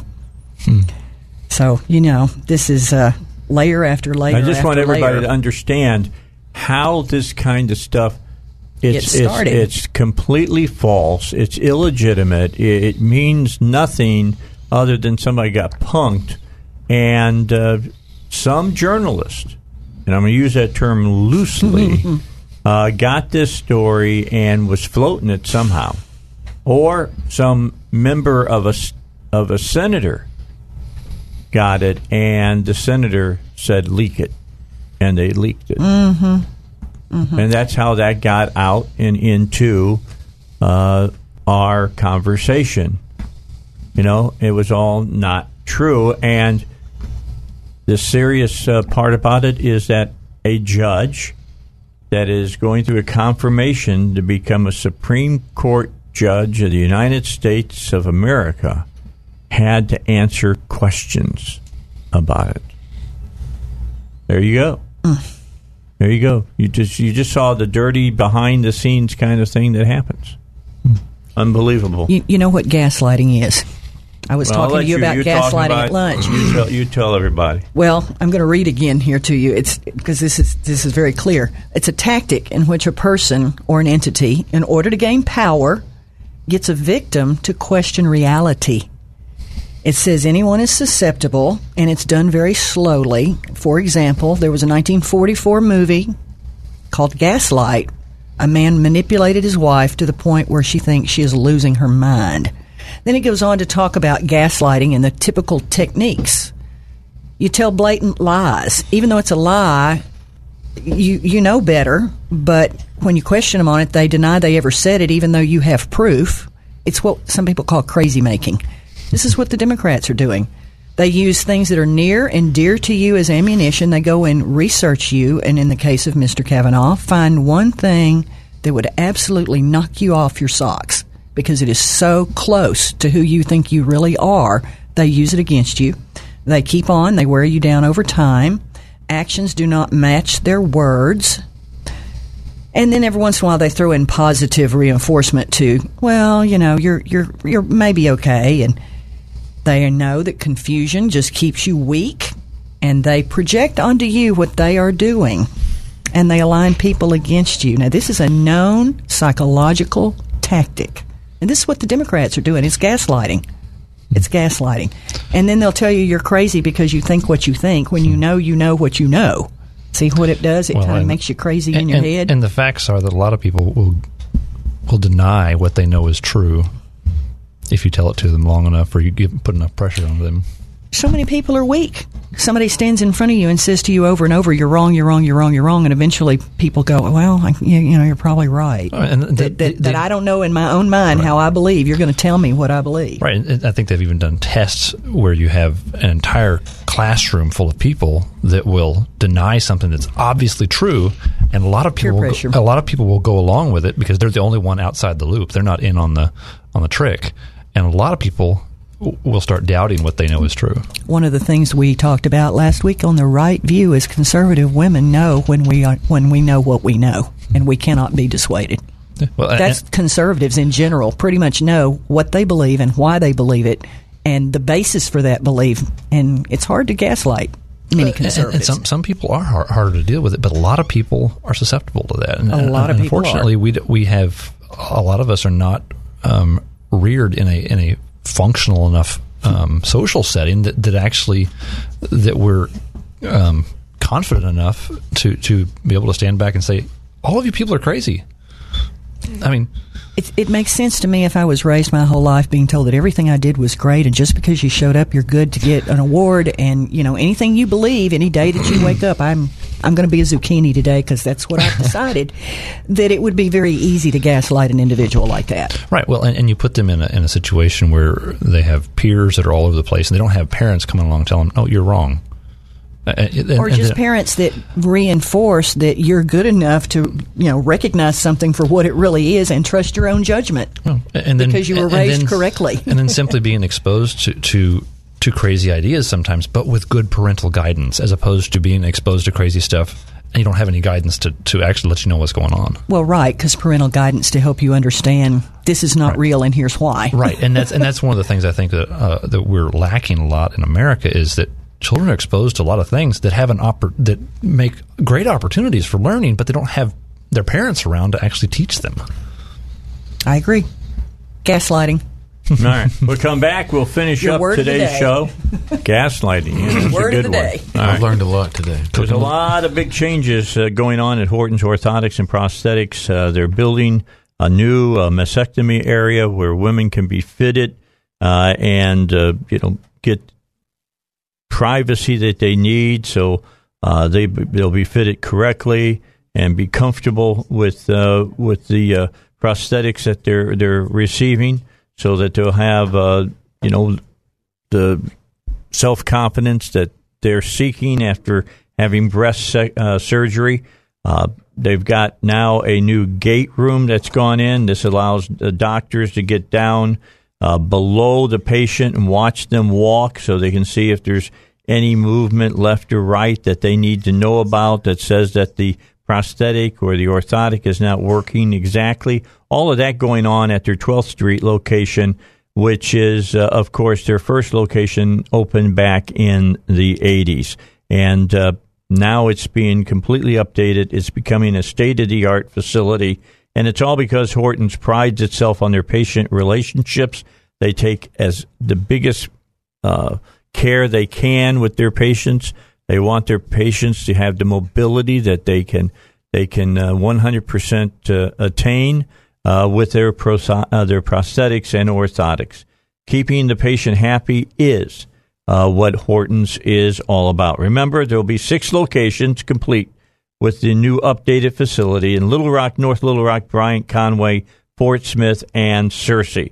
That's Horton's Orthotics and Prosthetics, providing a lifetime of support. All right, let's uh, finish up here about gaslighting because a perfect example of, of, it, of it is going on. Go ahead. Well, yeah, because the left, you know, uh, Justice Kavanaugh, Judge Kavanaugh, I want him to be Justice. Judge Kavanaugh appeared on television last night, so now the left is attacking him for that and saying, You have made this political by appearing on television. You have proved our point, and you are not suitable. That's a perfect example of gaslighting. Okay, He's out there trying to clear how. his name. Yeah. He's out there trying to clear his name. And they're turning the whole thing of his appearance around on him to mean something that it doesn't to suit their narrative and make him crazy. So, th- so the idea here is that you take people that know things and that everybody would be able to acknowledge and whatnot, and then you take and you intimidate them and beat them down for a long period of time, perhaps, with the hopes that they will break and just accept this new reality that they've been immersed in. And I, I think it's it's interesting that you mentioned that because I, I think it's that happens in other areas, maybe on a regular basis. That you take people that that know things that they they know they have a, a grasp on reality, and you immerse them into a, a this new reality, and and you influence them in, in ways and intimidate them, and and and perhaps even berate them, perhaps, and with the uh, with the idea of of um, battering them into um, accepting things that, that they know are hogwash. A form of psychological manipulation seeking to sow seeds of doubt in a targeted individual or members of a group, making them question their own memory, their own perception, and their own sanity. Use persistent denial, misdirection, contradiction, and lying. Destabilizes the target. That reminds me of the movie that everybody knows, A Miracle on 34th Street, when the counselor there that worked for the company was trying to convince the young janitor boy that he was an abused child. Yes, that's a so, perfect so he, example. uh, he said, You know, I didn't know that I didn't like my father, but apparently I don't like my father. Apparently, you're telling me. I thought I liked him all this All time. One more story before I, I let you all out of the studio. Christian uh, Ford's lawyers have now asked senators to limit the press who will be allowed in the room to cover uh, Thursday's hearing with her and Supreme Court nominee Brett Kavanaugh and sought to dictate at least some of the outlets. Coverage is uh, one of a number of issues. Uh, Ms. Ford's lawyers, and notice it is multiple lawyers, not Mhm. one lawyer. Mhm. Lawyers are negotiating with Republicans on the Senate Judiciary. Michael uh, Bromwich said in an email sent Tuesday afternoon that he was uh, requesting access for three robocams, three specific wire services, photographers from the Associated Press, Reuters, and one unspecified service, and a pool reporter from newspapers and magazines. In a follow up email, he uh, specified that the robocams should be operated by, quote, the C, uh, S, uh, the C-SPAN TV pool, and said he also wanted space for a radio reporter. The emails were among several seen by the Washington Times detailing the tense negotiations between Ford uh, and her team and committee staff. While committees sometimes limit press based on space at hearings, and some witnesses have arranged to have their identities shielded, longtime Capitol Hill watchers struggle to think of any precedent for a witness dictating terms of press coverage. In Ford's case, she has received threats since she went public with her story, and her team has insisted the committee guarantee her safety as she testifies, as well as limited access to the hearing. Mrs. Ford has accused Judge Kavanaugh of an attempted sexual assault, of course, at a party uh, when they were both high school students in the early 80s. She's agreed to testify, but has laid out a number of parameters and is objecting to some of the Republicans' plans. One major sticking point is the GOP's plan to use a female lawyer hired specifically for this hearing to ask questions on behalf of the Republican senators.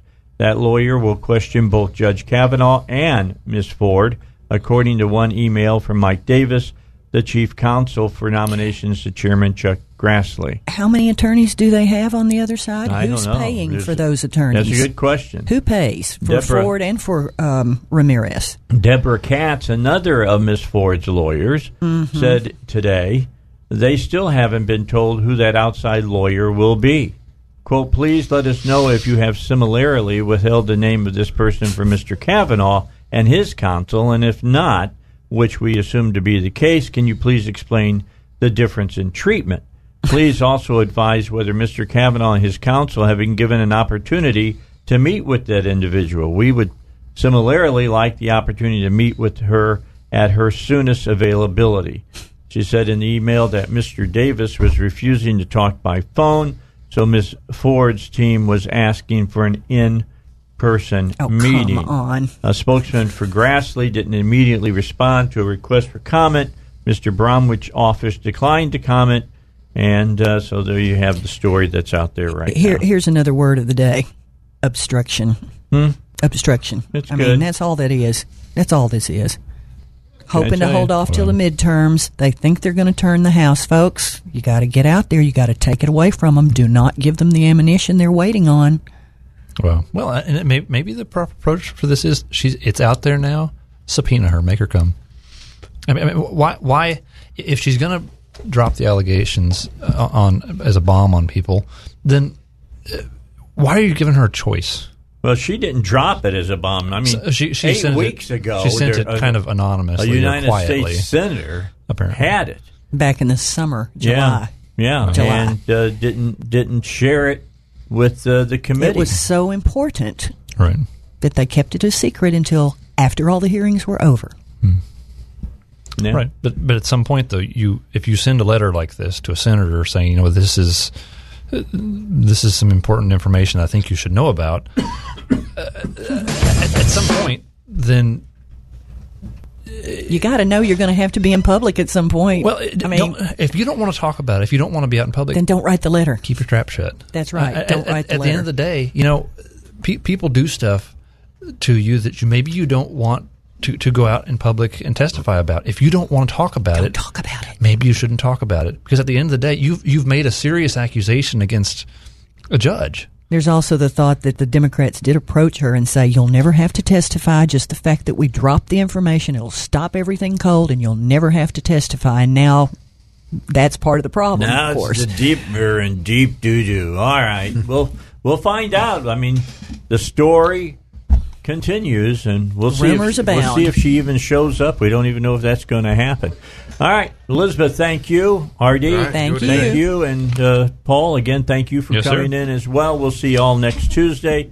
I'm back with the Bible guy in a moment here on the Dave Elswick Show. All right, let's get into the final hour. Today is a Tuesday. That means in the five o'clock hour, we are now into time for the Bible guys. And Scott uh, Stewart, the pastor over at Agape Church, is still out of the saddle.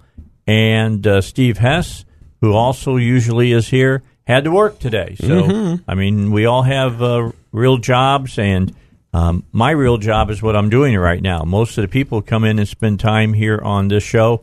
That is not their real job. They give of their time freely, and uh, they wish they could be here, but they can't.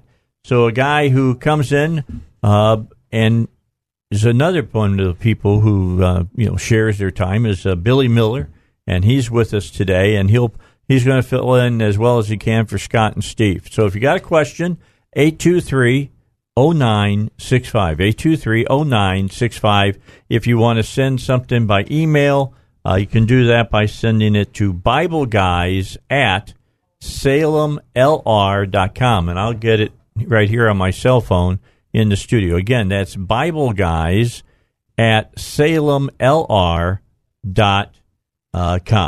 Billy, we were talking, and uh, the way we usually come up with topics here is people send in a letter, or Mhm, people mhm. you know call us and gives us a, a question. Uh, I've uh, have heard some different things uh, in conversations I've had with people that I've brought up on the air. You heard somebody had a question for you about what do you mean that you know people talk about the thousand year reign of Christ? I, I thought his his uh, kingdom was going to be eternal. What is this one thousand year reign? And with that, I'll turn it over to you. Very good. I appreciate it. And Dave was saying, call. I talked to several of you last week who told me, well, I would call in, but I, I'm uh, I was a little nervous about being on the air. Uh, do not let that get in the way. No, man, it's nothing to be nervous about. Neither Dave nor I are going to bite you. So uh, if you've got a question, please call in. Uh, that's that's why we're here. We're here to answer your questions. Uh, I can sit and run my mouth for an hour, but that's not nearly as much fun as actually being able to respond to what you've got going on out there. So. Um, the answer that I gave the individual who's talking to me uh, is the same answer I will give here. They're both correct. so how can that be? How can it be that Christ is going to reign for a thousand years, but the reign of Christ is also unending? Uh, and that is because we um, misunderstand at times the role that Christ is going to fill when He comes, and and how that time is divided up. Uh, understanding of the end times and understanding of the end time events is one of those things where it can become it was intentionally uh, vague is not the right word. It will become crystal clear as the events begin to take place. But it was an individual um, 2000 years out of time if you will. Here we have john in the Spirit, offering revelation and writing down what he has seen with his eyes. Uh, it's not like there was an angel standing over his shoulder telling him, dictating to him uh, what he was to write. He was literally acting as a witness to the events and then having to write them down. So he was witnessing events that uh, by and large, technology was involved that he could not even fathom. Um, but there are some things here, and because of that, we end up with a book that's, that seems really difficult to understand. Uh, the first thing you need to understand about the book of Revelations is that it is not a book that is meant to be read from chapter one to the end of the book and call it done in that order. Um, that is not the way the book of Revelations works. It is not a uh, step A, step B, step C thing. That is Greek mindedness, and we talk a lot about the difference Yeah. between Greek minded and Hebrew minded here. Uh, and this is one of those where John. Um, sees a series of events and writes them down, and then he is moved somewhere else, and he sees another series of events and write those down, and that is often overlapping. But this issue of the millennial reign versus an eternal kingdom, both of these are correct because when Messiah first returns, and he essentially has to fight. Uh, I start to say a final war. It will not be a final war. It will be the final war before the millennial reign. Uh, he will put down the those who have come against Israel, and he will set up his earthly kingdom, and then he will reign uh, for a thousand years here on earth before the next final battle. because there is a, a short time that Satan will be loosed. Correct. Right. So let's take a look at uh, Revelations chapter 20 and verse um, 6. It says, Blessed and holy is he who has part in the first resurrection. Over such, the second death has no power, but they shall be the priests of God and of Christ and shall reign with him a thousand years. So this is where we see the thousand years, if you will. Um, a lot of people will say that this is essentially one biblical day. A day as a thousand years, a thousand years is a day. I won't try to interpret whether or not that's valid. However, in this case, I absolutely see 1,000 years. However, Messiah's kingdom is an eternal kingdom. We see that in chapter 21 and chapter 22. Um, the difference is that this first thousand years is set aside specifically because at the end of the thousand years, Satan is going to be released and he's going to allowed to be allowed to throw one last big temper tantrum, and he's going to. And this is one of those things where I often have to express my frustration and just want to throw myself a holy little fit because I don't get how people who have been ruled for a thousand years by a perfect king are going to want to rebel at the end of that. Oh, yeah. Uh, but that's going to happen. Um, a thousand years is going to ha- uh, going to have passed where man did not have a tempter, and then suddenly he's going to be unleashed for a short period of time. All of those who have been born uh, and did not have a tempter around to entice them to evil things are going to have a final opportunity to fall from grace. And when that happens, uh, that will play out the way it's going to play out. There will be one final battle where, uh, at the end of which, Christ will put down um, Satan permanently, if you will. There will be a final permanent solution there. Um, and when that is over, we will enter into the eternal reign of the Messiah. Uh, and that is a kingdom without end. So that's Right. how that, that kind of works out. There's really, it's not that his kingdom is not eternal, and it's not that his kingdom is uh, only a thousand years. It's just that the first thousand years marks a particular period of the kingdom that is coming. All right. So there you have that. When we come back, I've got a question from an article that I saw. Okay. And I gave the uh, the headline to you of what the article said. Right. And uh, I said that I thought it was a decent article, but I think that it could mislead people into misunderstanding the point that they're trying to make. So we'll we'll get to that when we come back. Don't forget about Arrow Plumbing. Had somebody send me a uh, a text today. Said Dave, it, it amazes me when I've done uh, a company's ad for literally 15 years on my show, day in, day out, and they can't remember the name of the company. And they say, "Who's the the pipe plumbers that you that you advertise on your show?" Well, it's Arrow Plumbing. I've been talking about Arrow Plumbing, and Russ knows this forever. It seems like Arrow Plumbing, best people you can have to come to your home to take care of any plumbing problem that you have at your home. I've had them, or your business, in fact, and I've used them uh, since I've been living in the house I'm at in Cabot for almost 15 years. Uh, in fact, it has been 15 years now. I've had them out six or seven times. The first time saved me a whole lot of money. The rest of the times were to just take care of, you know, what I consider minor inconveniences. But I don't fix plumbing stuff. I let the professionals fix plumbing stuff because when I fix it, typically it returns uh, with a vengeance later on. So I, I let the professionals take care of it, like Arrow Plumbing, and they've got the 100% satisfaction guarantee. If you're not 100% satisfied with the service they've provided, they'll refund all your money. I've never had that problem. Don't figure, uh, figure I'll ever have that problem, but it's a nice thing to know that you have that guaranteed. That's Arrow Plumbing.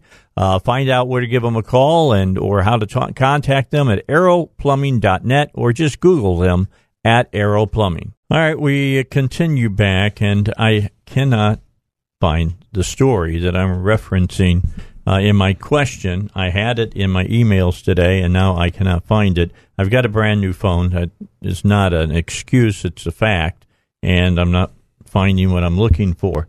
But Billy, the article said, "Don't worship the Bible," Mhm. and I, I mentioned this to you, and I thought, you know, I I know what they're saying, but I think what they're saying is the wrong way to be saying. it. Yeah.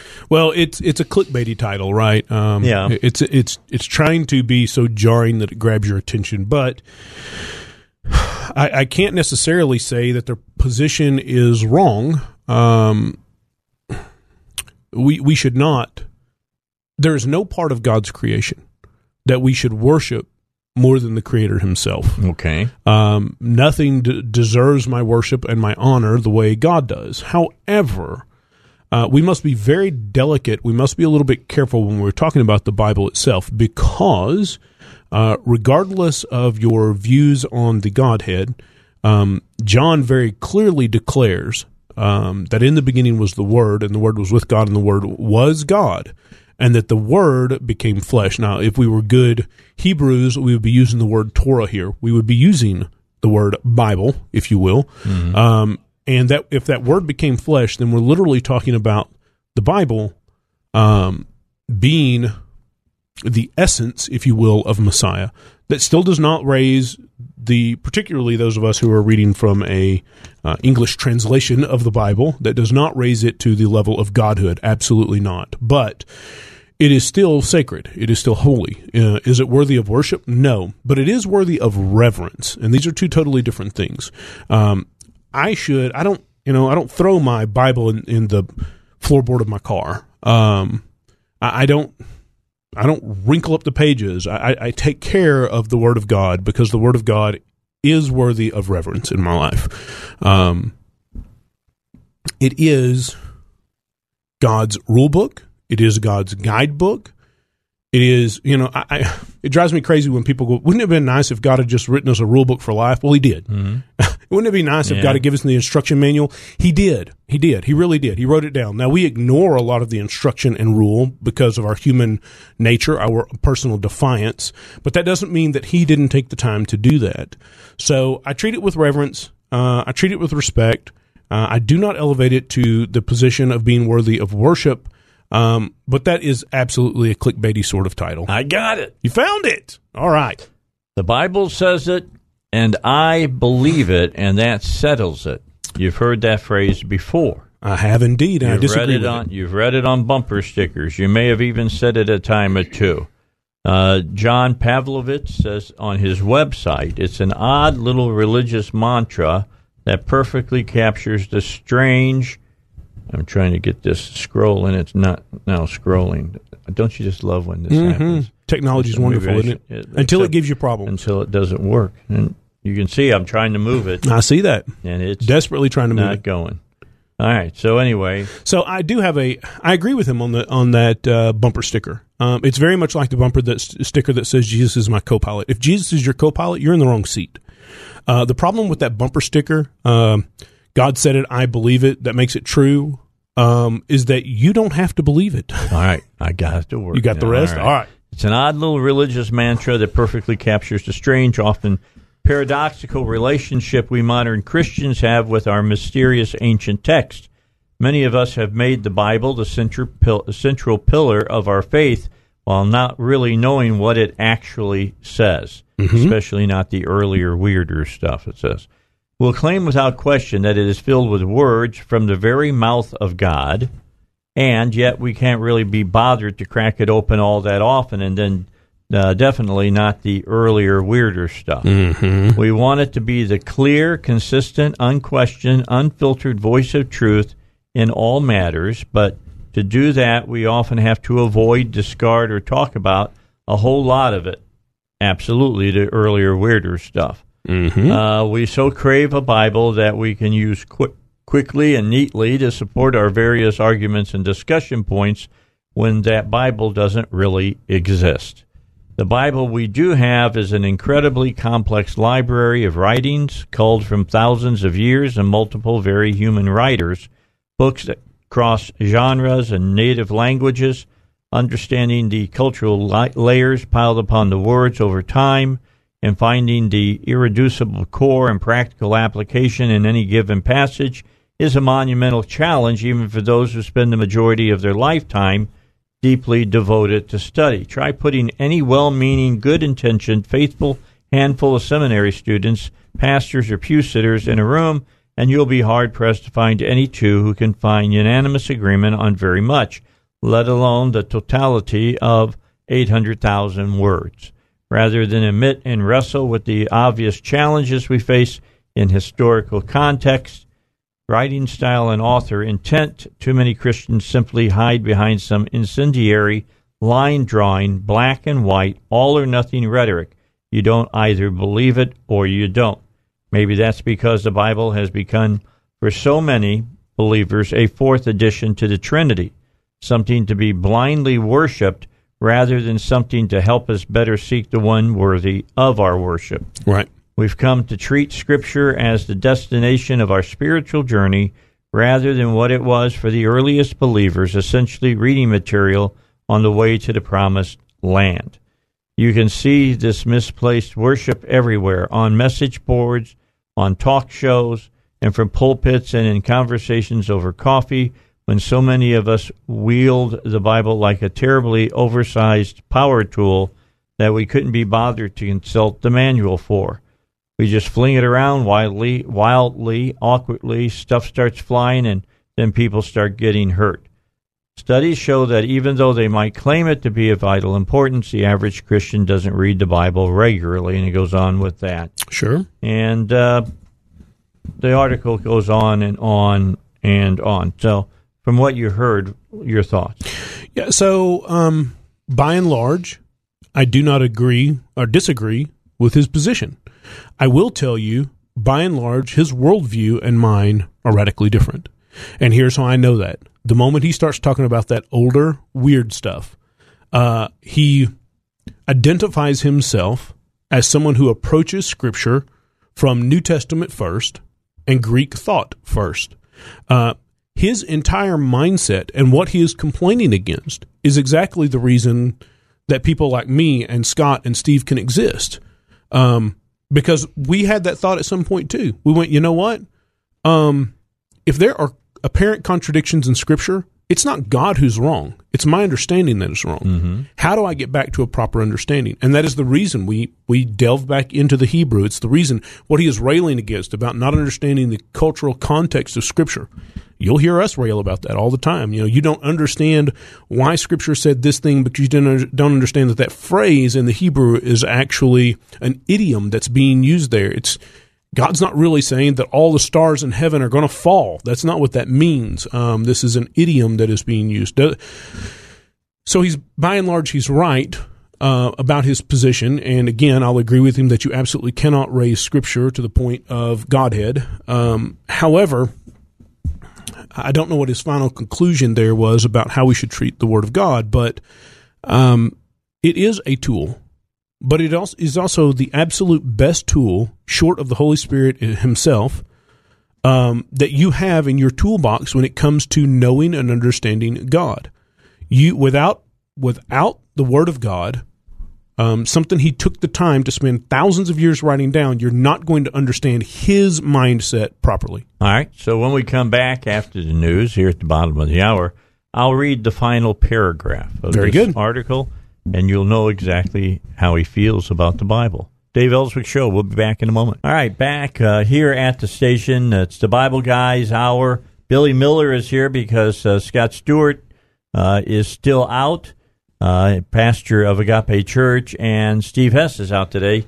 He had some work that he had to do. It's called making a living, and That's right. So know, I'm batting cleanup. you got to do that kind of stuff. And and Billy has been with us uh, several times, and so he was uh, you know good enough to give us the time to uh, continue uh, a weekly uh, part of our show that a lot of people like. Always happy to be here. Here's the final paragraph of that article. Mm-hmm.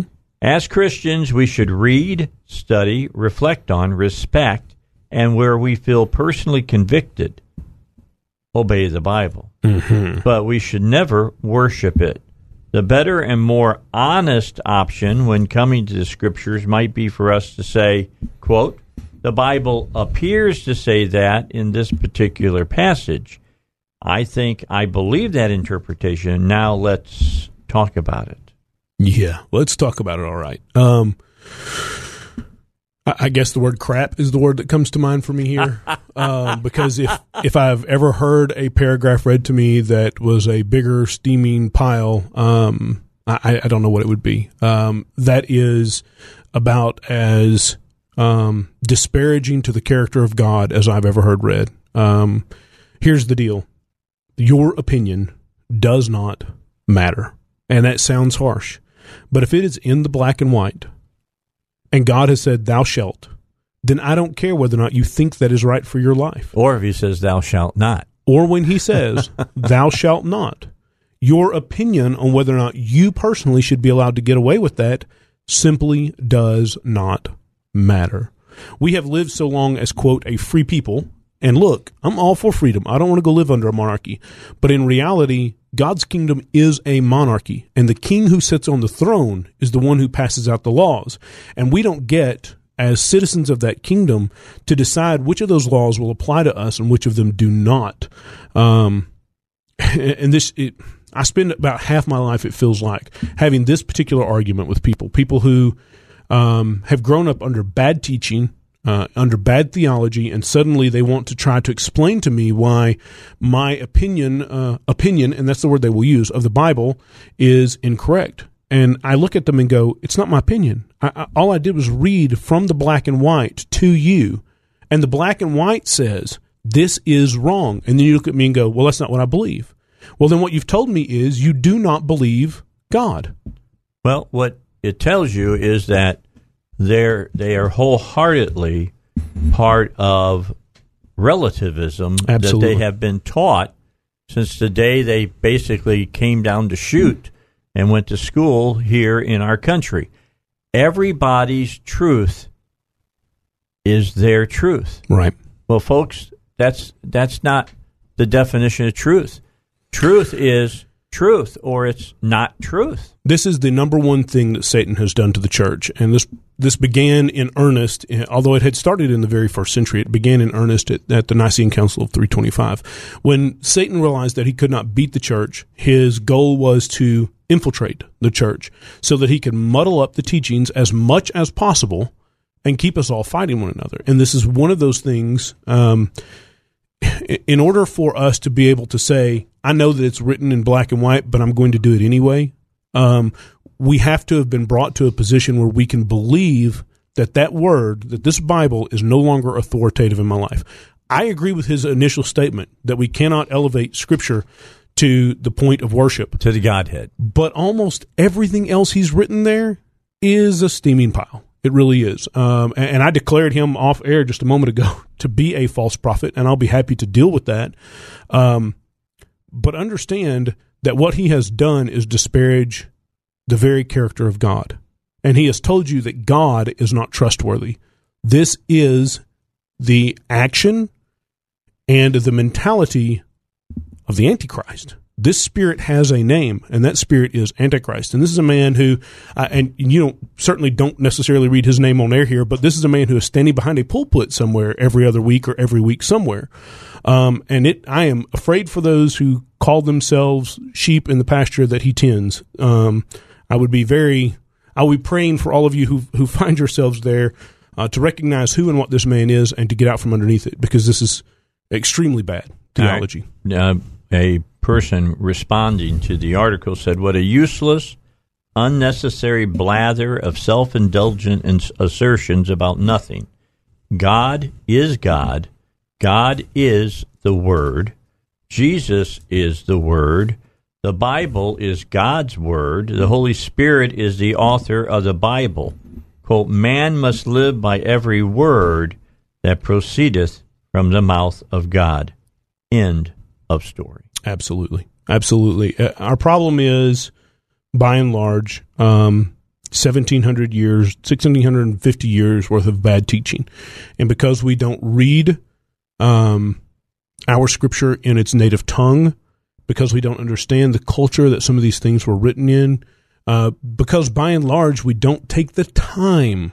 The American society is so um, good at distracting us primarily with, primarily with frivolous stuff that we won't spend the hours and hours and hours a week to become true biblical scholars, um, to become truly intimate with the Word of God. And the relationship with God is supposed to be an intimate relationship.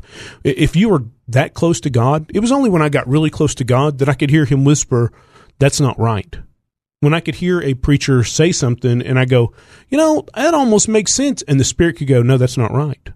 Go read your word. Go read what the Bible actually says about these things. Uh, but we just don't have time. We don't have time for our, in a lot of cases, we don't have time for our earthly partner, our, our spouse. And if we don't have the time for a spouse, how much more so do we put God, who is so loving and is such a gentleman, on the back burner and don't spend the time requisite to get to know him the way that he should. And when we don't know him, his word is almost impossible to understand until we understand a little bit about the character and the nature of God, how much he loves us, how much he desires for us to be prosperous. And I'm not using that word to talk about money at all, but until we understand that he loves us more than anyone or anything, then suddenly that old weird stuff. Isn't that what he said in that yeah. article? The old weird stuff. Yeah, the old um, weird stuff. The old weird stuff doesn't make sense. It seems like some tyrant offering a, a, ru- a, list of rules. And to those of us who are born out of rebellion, and that's the way this country started, um, that just goes against our very core nature. Oh, you're going to tell me what I have to do? Um, unfortunately, or fortunately, depending on which side of the fence you fall, your, uh, you you find yourself on, every knee will bow and every tongue will confess. And part of what will be confessed there is that he is King of Kings. And a king gets to offer whatever edict a king wants to offer. And if he wanted to write you 800,000 words worth of rules, then it doesn't matter that your brain doesn't understand all of it. When it says thou shalt, thou shalt. And when it says thou shalt not, thou shalt not.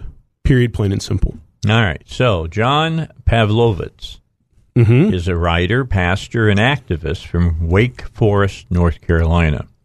In the past four years, his blog, which I just read from, mm-hmm. this article, Stuff That Needs to Be Said, has reached a diverse worldwide audience. A 20 year veteran in the trenches of local church ministry, he is committed to equality, diversity, and justice, both Aha. inside and outside faith communities.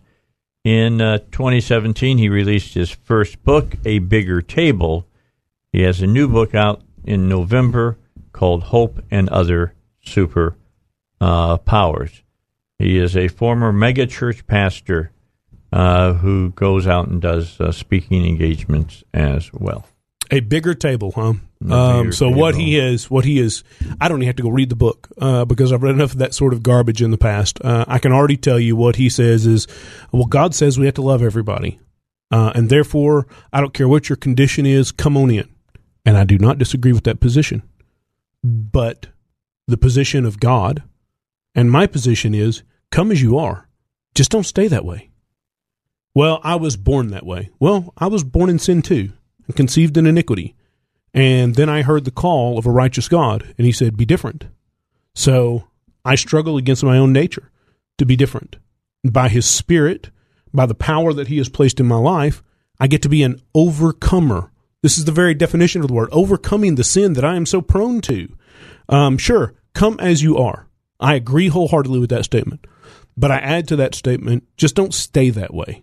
Uh, and I can guarantee you, he does not add, based on what I've seen there, um, he does not add that second phrase to that particular statement. Um, I don't know. I, I, Well, North Carolina, I I'll be praying for all you. I, yeah, all I have to read is that he is a regular contributor to the Huffington Post oh, really? and to uh, Revelant magazine. Have you heard of them? Mm-mm. I know them. Okay, I don't know them. And uh, the Good Men Project. Uh, he takes his his uh, takes pain to ground that the the the table has to be opened to everyone, no matter what. I don't. I do not disagree with that. The table is open, but please wash your hands before you come sit down. Thank you very much. I appreciate that. All right, let's take a break.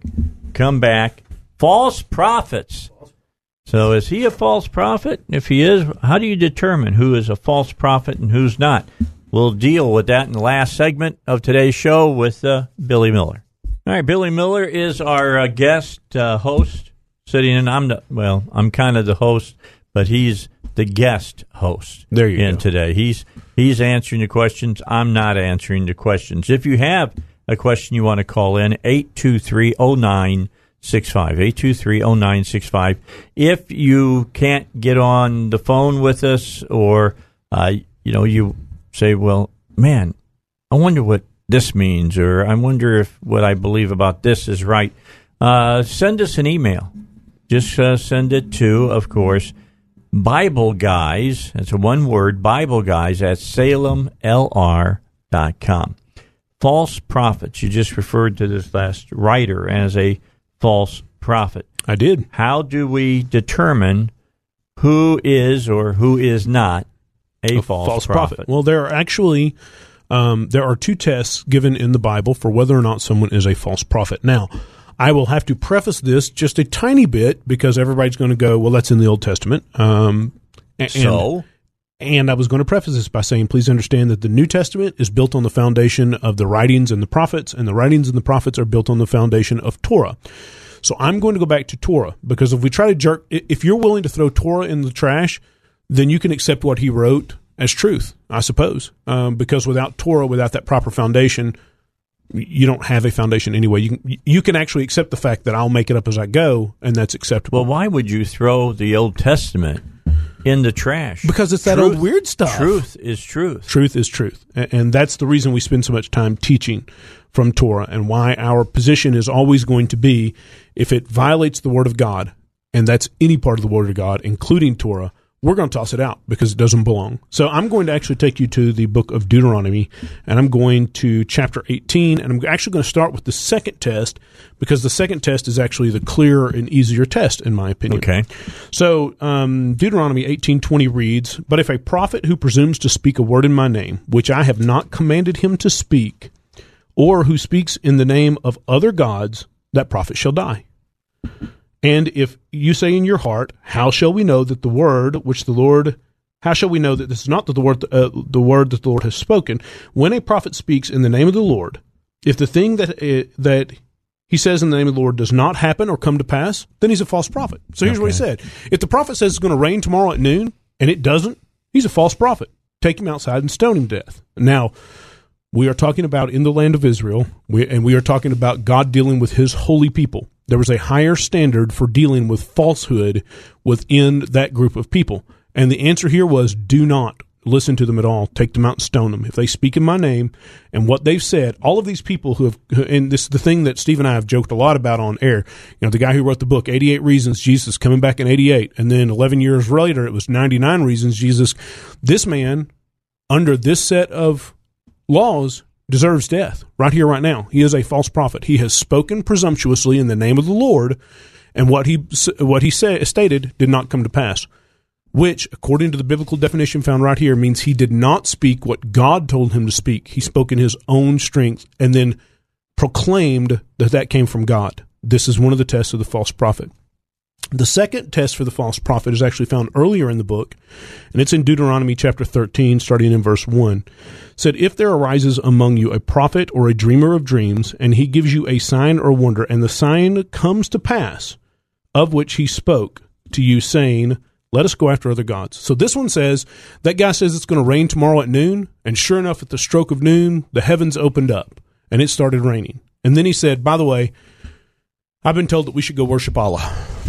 Uh, um, that's what he's saying. If he entices you to go after other gods, if he says, Let us go after other gods which you have not known, and let us serve them, you shall not listen to the words of that prophet, nor that dreamer of dreams, for the Lord your God is testing you to know whether or not you love the Lord your God with all your heart and with all your soul. And then he's going to identify what this means.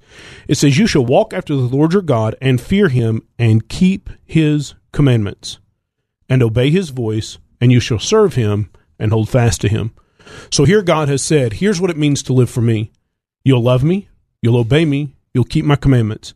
And if someone comes to you and proclaims that he is going to offer a prophetic sign, and then he offers that prophetic sign, and even if that sign comes to pass, but he wants to entice you away from these things, by the way, one of those things is keeping God's commandments, then he's a false prophet. So anyone, some, anytime someone comes to me and goes, "Well, we don't have to do those things in the Old Testament anymore," even if they're saying that in ignorance because they've been taught their whole life from a modern world view that says God nailed all that to the cross, you don't have to do that anymore because of the work of Jesus Christ, they are testifying falsely against God. And I've had to. I'm just going to be as transparent as glass here. This is one of those things that I've had to repent for. Please understand that I spent years teaching and preaching in what we would consider a modern church. And I don't know for a fact, I couldn't point to a particular weekend and go, this weekend I said that stuff doesn't matter anymore. But I'd be willing to bet at some point I did. I, I, I preached and taught on the grace of God a lot. I'm sure at some point I went, and He's relieved you from all those things in the Old Testament. I don't know that for a fact, but I would be pretty positive. And I've spent some time going, Lord, I apologize. At that point, I would have found myself in the position of false prophet. And if I'd lived in your land, they would have drugged me out and stoned me to death. There's no doubt about it, if they were obeying the law as well. Um, but this is one of those things. And it's why we can say how easily or how um, how quickly I can identify someone that I don't have to listen to your authority. Mm-hmm. If you're going to tell me that I don't have to obey God, if you're going to tell me, like that article did, that it's all relative because uh, God said it and I believe it and that makes it true, well, are you telling me then that if you don't believe it, it's no longer truth, even though God still said it? This is relativism. That also is one of the indicators of being the false prophet here. Well, because you enticed me away from the commandments of God. You got a couple of moments here remain, uh, remaining. You mentioned uh, in there when you said a false god, you said Allah. I did indeed. Okay. A lot of people equate, they put an equal sign between God, Allah, mm-hmm. Buddha, all the rest. Well, they're gods. Well, they're gods with a little g. My God is a God with a big G. He is the God. He is the God, the one true and living God. Um, if any part of the Word of God can be trusted, and we can believe that Jesus Christ is the Son of God, and Jesus said, No one approaches the Father but by me, then I ask you, what other religions on the face of the earth say that you have to get to God through Jesus Christ? Because if they deny that reality, they're false gods. They are not ser- they are not serving the God that I serve. Because my God was clear. He robed himself in flesh, and that is what scripture says, God in the flesh. And he stepped out of heaven and he said, If you want to come to the true source of all that is, you must come through me. You cannot pass through Muhammad. I'm sorry. There is no way to find enough peace in Taoism. There is no way to meditate long enough in Confucianism. You are never going to find God any way other than passing through the work and power of Messiah. Everything else is false. I know that offends some people, but as I said a while ago, Jesus said his name would offend people. there you go. As I said a while ago, if it is the truth of God, I don't mind that it offends you. Matter of fact, I hope it offends you enough that you would go do the research. I hope that it would offend you enough you'd crack the Bible open and go, let me see if that's what it really says. I've read you two portions of Scripture. There's a whole lot more there to read. Feel free to dive right in. But Yeah, if there's the Word eight of God, hundred thousand words. eight hundred thousand words. now, I'd like to know what that is. If uh, if we had it all in Hebrew, I'd like to know what that actual word count Right. is. Um, but if it is the word of God that offends you, it's not because God is wrong, and, and that's that's really my message here. God does not come to you, and we had that conversation. God does not come to you to find you the way you are and then leave you in that condition. God comes to you to find you where you are when you're at your lowest, when you're at your most broken, and say you can go from this to being a child of the eternal King. Yes, you were born that way, but you do not have to stay that way. Gotcha. Period, plain and simple. Billy, thanks for coming in. Billy Miller with us here on the uh, the Dave Elswick Show. Tomorrow, Wednesday, Bible, uh, not the Bible, the car guys will be here. Doug House will be here. It'll be another great show. We'll start it at 2 o'clock. See you then. Three star general Michael J. Flynn, head of the Pentagon Intelligence Agency, knew all the government's dirty secrets. He was one of the most respected generals in the military. Flynn knew what the intel world had been up to. He understood its funding. He ordered the first audit of the use of contractors. This set off alarm bells. The explosive new documentary, Flynn, Deliver the Truth, Whatever the Cost, uncovers the facts behind this scandal. Flynn told the truth. He was the most dangerous person for Donald Trump to hire. I find out the worst enemy that I'm going to face in my life is right here in America. They took my assessment and they wanted me to change it. And I was like, I'm not changing it. They had to get rid of Flynn.